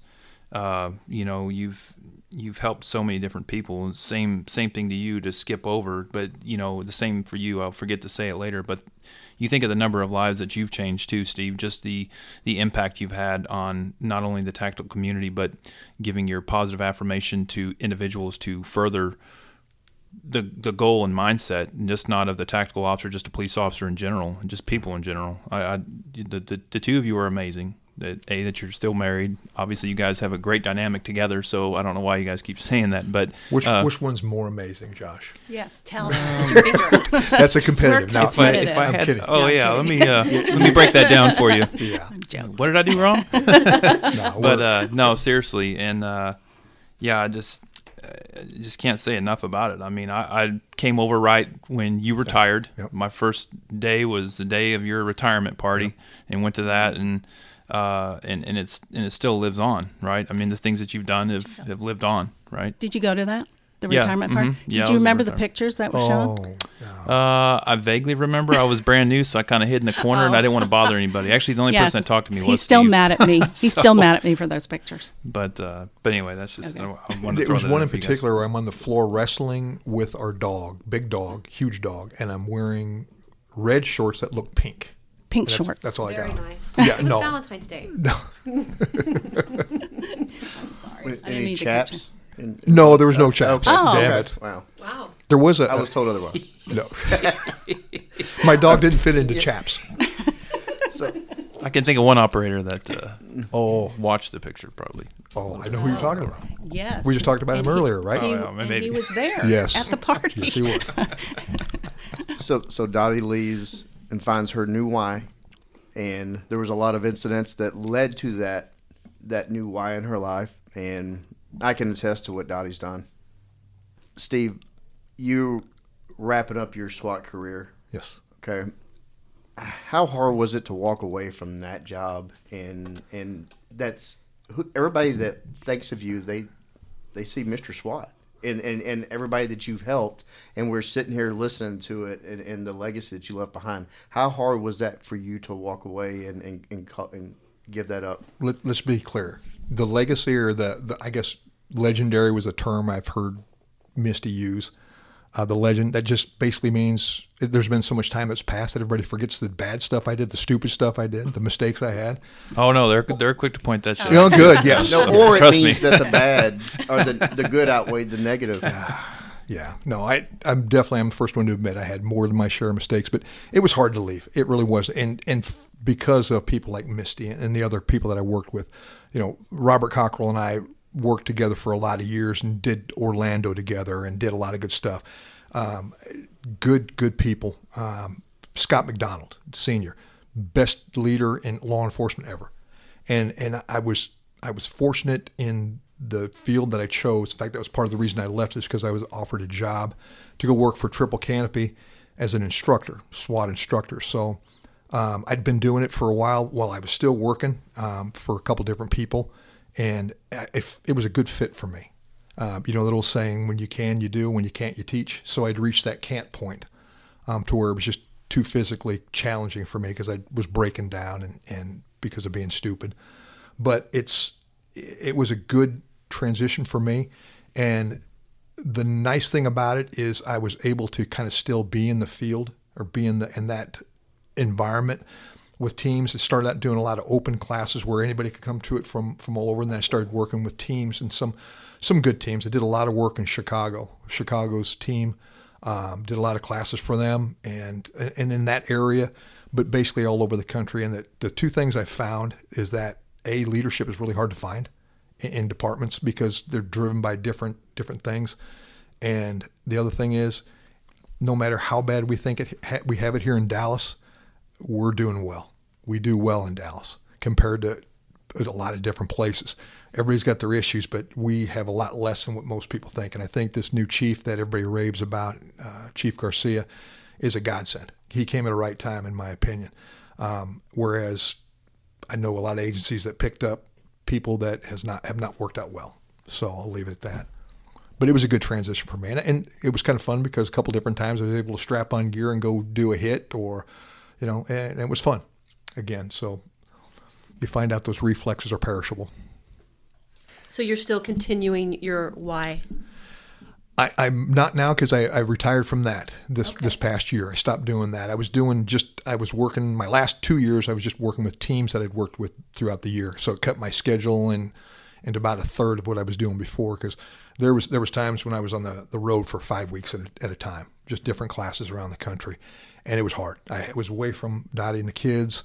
Um, living in hotel rooms and not nice hotel rooms because I was trying to make as much money as we could and all that kind of stuff. And I was only there at night. So, but phenomenal people around the country. You meet them and you just find out everybody's got their challenges. Um, but we, uh, I hope that I was able to make a difference with a lot of these places. It, the, the the fun part about doing that was getting that 2 a.m. phone call because I tell people all the time. I'd say, "Hey, I, I want to hear from you, knuckleheads. I, I don't care what time of the day or night it is. Call me if something happens." And I would get guys call me up saying, "Hey, this is where we're at right now. What do you suggest?" Um, but I love those 2 a.m. phone calls where they go, "Dude, you should have been there," and where they had some hit, and it was, I mean, it was just, it, it was self-affirming for me and and basically it was nothing that I was doing. I was basically taking things that we had done not well and said, learn from this. Smart teams will learn from this, whereas teams that struggle learn from their own mistakes, or sometimes don't learn from their mistakes because the way they they do their after actions. Um, nothing goes perfectly. Find the things that didn't go perfectly and make them better. Uh, that's that was kind of the, my whole motto and all that stuff. But that was yeah, that was a good transition for me, and and now I'm done with that. Both of you guys are absolute warriors, and you you have a successful marriage that's lasted so long. Um, give give some advice back on some young officers if they're listening right now. after all that you guys have been through together. Take it from me. Uh, let me. Well, you can after me. Okay, thank you, honey. Thank you. Ladies first. Did you see See, we see who the boss is. No, what, it, that's it's that's it's a boss thing, not a lady thing. well, you know, because when I'm doing marriage counseling, you know, with younger officers coming in, and um, you know, if you absolutely can fight, fight for it, right? Because it's not easy. There were many times I was like, okay, I think I'm done, but you're not done, and you know, you just try to fight through it if you can. Um, you know, we have three kids, I think, that are uh, benefiting, you know, from um, us being together, but you know, when it gets hard, try to make it work. Sometimes you can't when a, you know the other person isn't willing to to fight. But we, it, I think in in ways, I feel like we were lucky too. Like there were many things that we were just lucky, um, and it, it worked out, or we were able to kind of take care of ourselves in certain things that we were struggling with, and then we just come back around. You know, uh, you know, and because we're competitive, and I'm, I'm pretty strong-willed, and I think most of y'all in the room know how strong-willed Steve is because he's like really strong-willed, and he's very opinionated and has very strong opinions, and um, but I have always been able to, you know, stand my ground when I needed to, and then I gave I gave in when it wasn't important enough. I'm like, okay, do whatever. You know, every other month in SWAT for 15 years, he was he was gone. He was working evenings, I was working days, and that probably helped prolong our marriage. I think. Okay, so She was genius at making me think or letting me think I was in charge. Little did I know I wasn't. And, and I, I tell people this all the time. She is truly the best person I know. I've never met anybody better than her. Oh, stop it. but and, and that's made it easy. I, I, I contribute very little to this relationship because she's she's just it's it's not an effort. I'll put it that way. But I, I think for me, you you have to have the job, and you, everybody becomes the job and this kind of stuff. But you also have to have the hobby, whether it's working out or shooting or we used to go to a lot of movies. We went to a ton of movies, and all you did was just sit there and escape. You'd escape for a while, and, and that was that was good. That was that was cleansing for us to a certain point. we have a hobby. We refurbish homes. We're in our fifth oh, home that I we. didn't know that. No, Oh, that's not Steve cool. is a jack of No. all trades. He does plumbing. No, I mean, he can do everything. So No. he's he's very busy right now. Yes, I've got a bathroom that's all torn up. yeah. But no, and, and that was kind of our thing too. We we found something we could do together, and that was that was a essential. Um, we used to play video games against each other, and that became too competitive, so we had to stop that. Because I used to win, and then you got you couldn't stand to lose, so he would practice hours Day and night. before I got home. Day and night. I'm like, "How'd you get so good?" He's like, "I practiced." Foosball. same thing. Foosball, Yeah. same thing. I was really good, and then he out he practiced for hours. he couldn't stand it. It's all good. Well, I think that's a perfect way to wrap it up. Steve, you had in your bio you like to build things, and in looking at your family and your marriage, I think you did a great job at building and maintaining, and you're still building with that torn up bathroom. So I, I can't thank you enough for your service and all that you've given this city. And Dottie, what you're continuing to do to the officers, including myself. You guys are both the inspiration, the continuation, and and you look amazing. Yeah, they're like City of Dallas, Right. Ken, Ken, Yeah. yeah, Ken and Barbie. Police Yeah. Barbie. Oh my Right. gosh. Thank God there's no cameras. Y'all are around here. being way too nice to us. And I want to thank, I mean, all three of you have been so kind to us and the nice things you've said. I really, really appreciate it. I'm usually in my office by myself. I might see people, you know, and I get to live in that world, what they share with me. But really, it's just us Yeah. and home projects. my, my little side note to this is, and, and this is the, the advantage I've had with traveling around as much as I have over the years. This is unique what you guys do here. This is phenomenally unique. This is and, and what you bring to people, um, it's unheard of. It's unheard of. In fact, a couple of people that I've known up in the Chicagoland area whose wives were therapists, they wanted to model this and, and try and bring it to their agencies. And, and, uh, I, I don't know if they can pull it off because it takes so much. You guys are in here on your own time, so it takes so much dedication to do good things. And that's the sad thing about it is, is most most cops they're done with the job. I don't want to hear about it anymore. So you guys do great things for people. And that there's no greater gift that I don't think you guys can provide people is, is the mental health and just being there and supporting for, for things like that. So phenomenal. Yeah, again, just going to reiterate what I said. Thank you, both. You've left your footprint, and you continue to leave footprints, both of you. Again, you've helped God knows how many people in many different aspects of their life, whether it be professional or personal. So, thank you for your service when you were here, and thank you for your continued service. Thanks, kids. Thank you. Appreciate you. Wrap. And it's a wrap. Hey brother, hey sister, I'll never give up on you. Hey Mrs., hey Mister, I'll see this all the way through. No matter how far the sun and the moon, I'll never give up on you. Down when you're lonely, I'll pull you up. Life leaves you heavy when the going gets tough. I'll be your shoulder. Together we'll run up from the bottom. Yeah, rise above. Hey brother, hey sister, I'll never give up on you. Hey Mrs., hey mister, I'll see this all the way through. No matter how far the sun and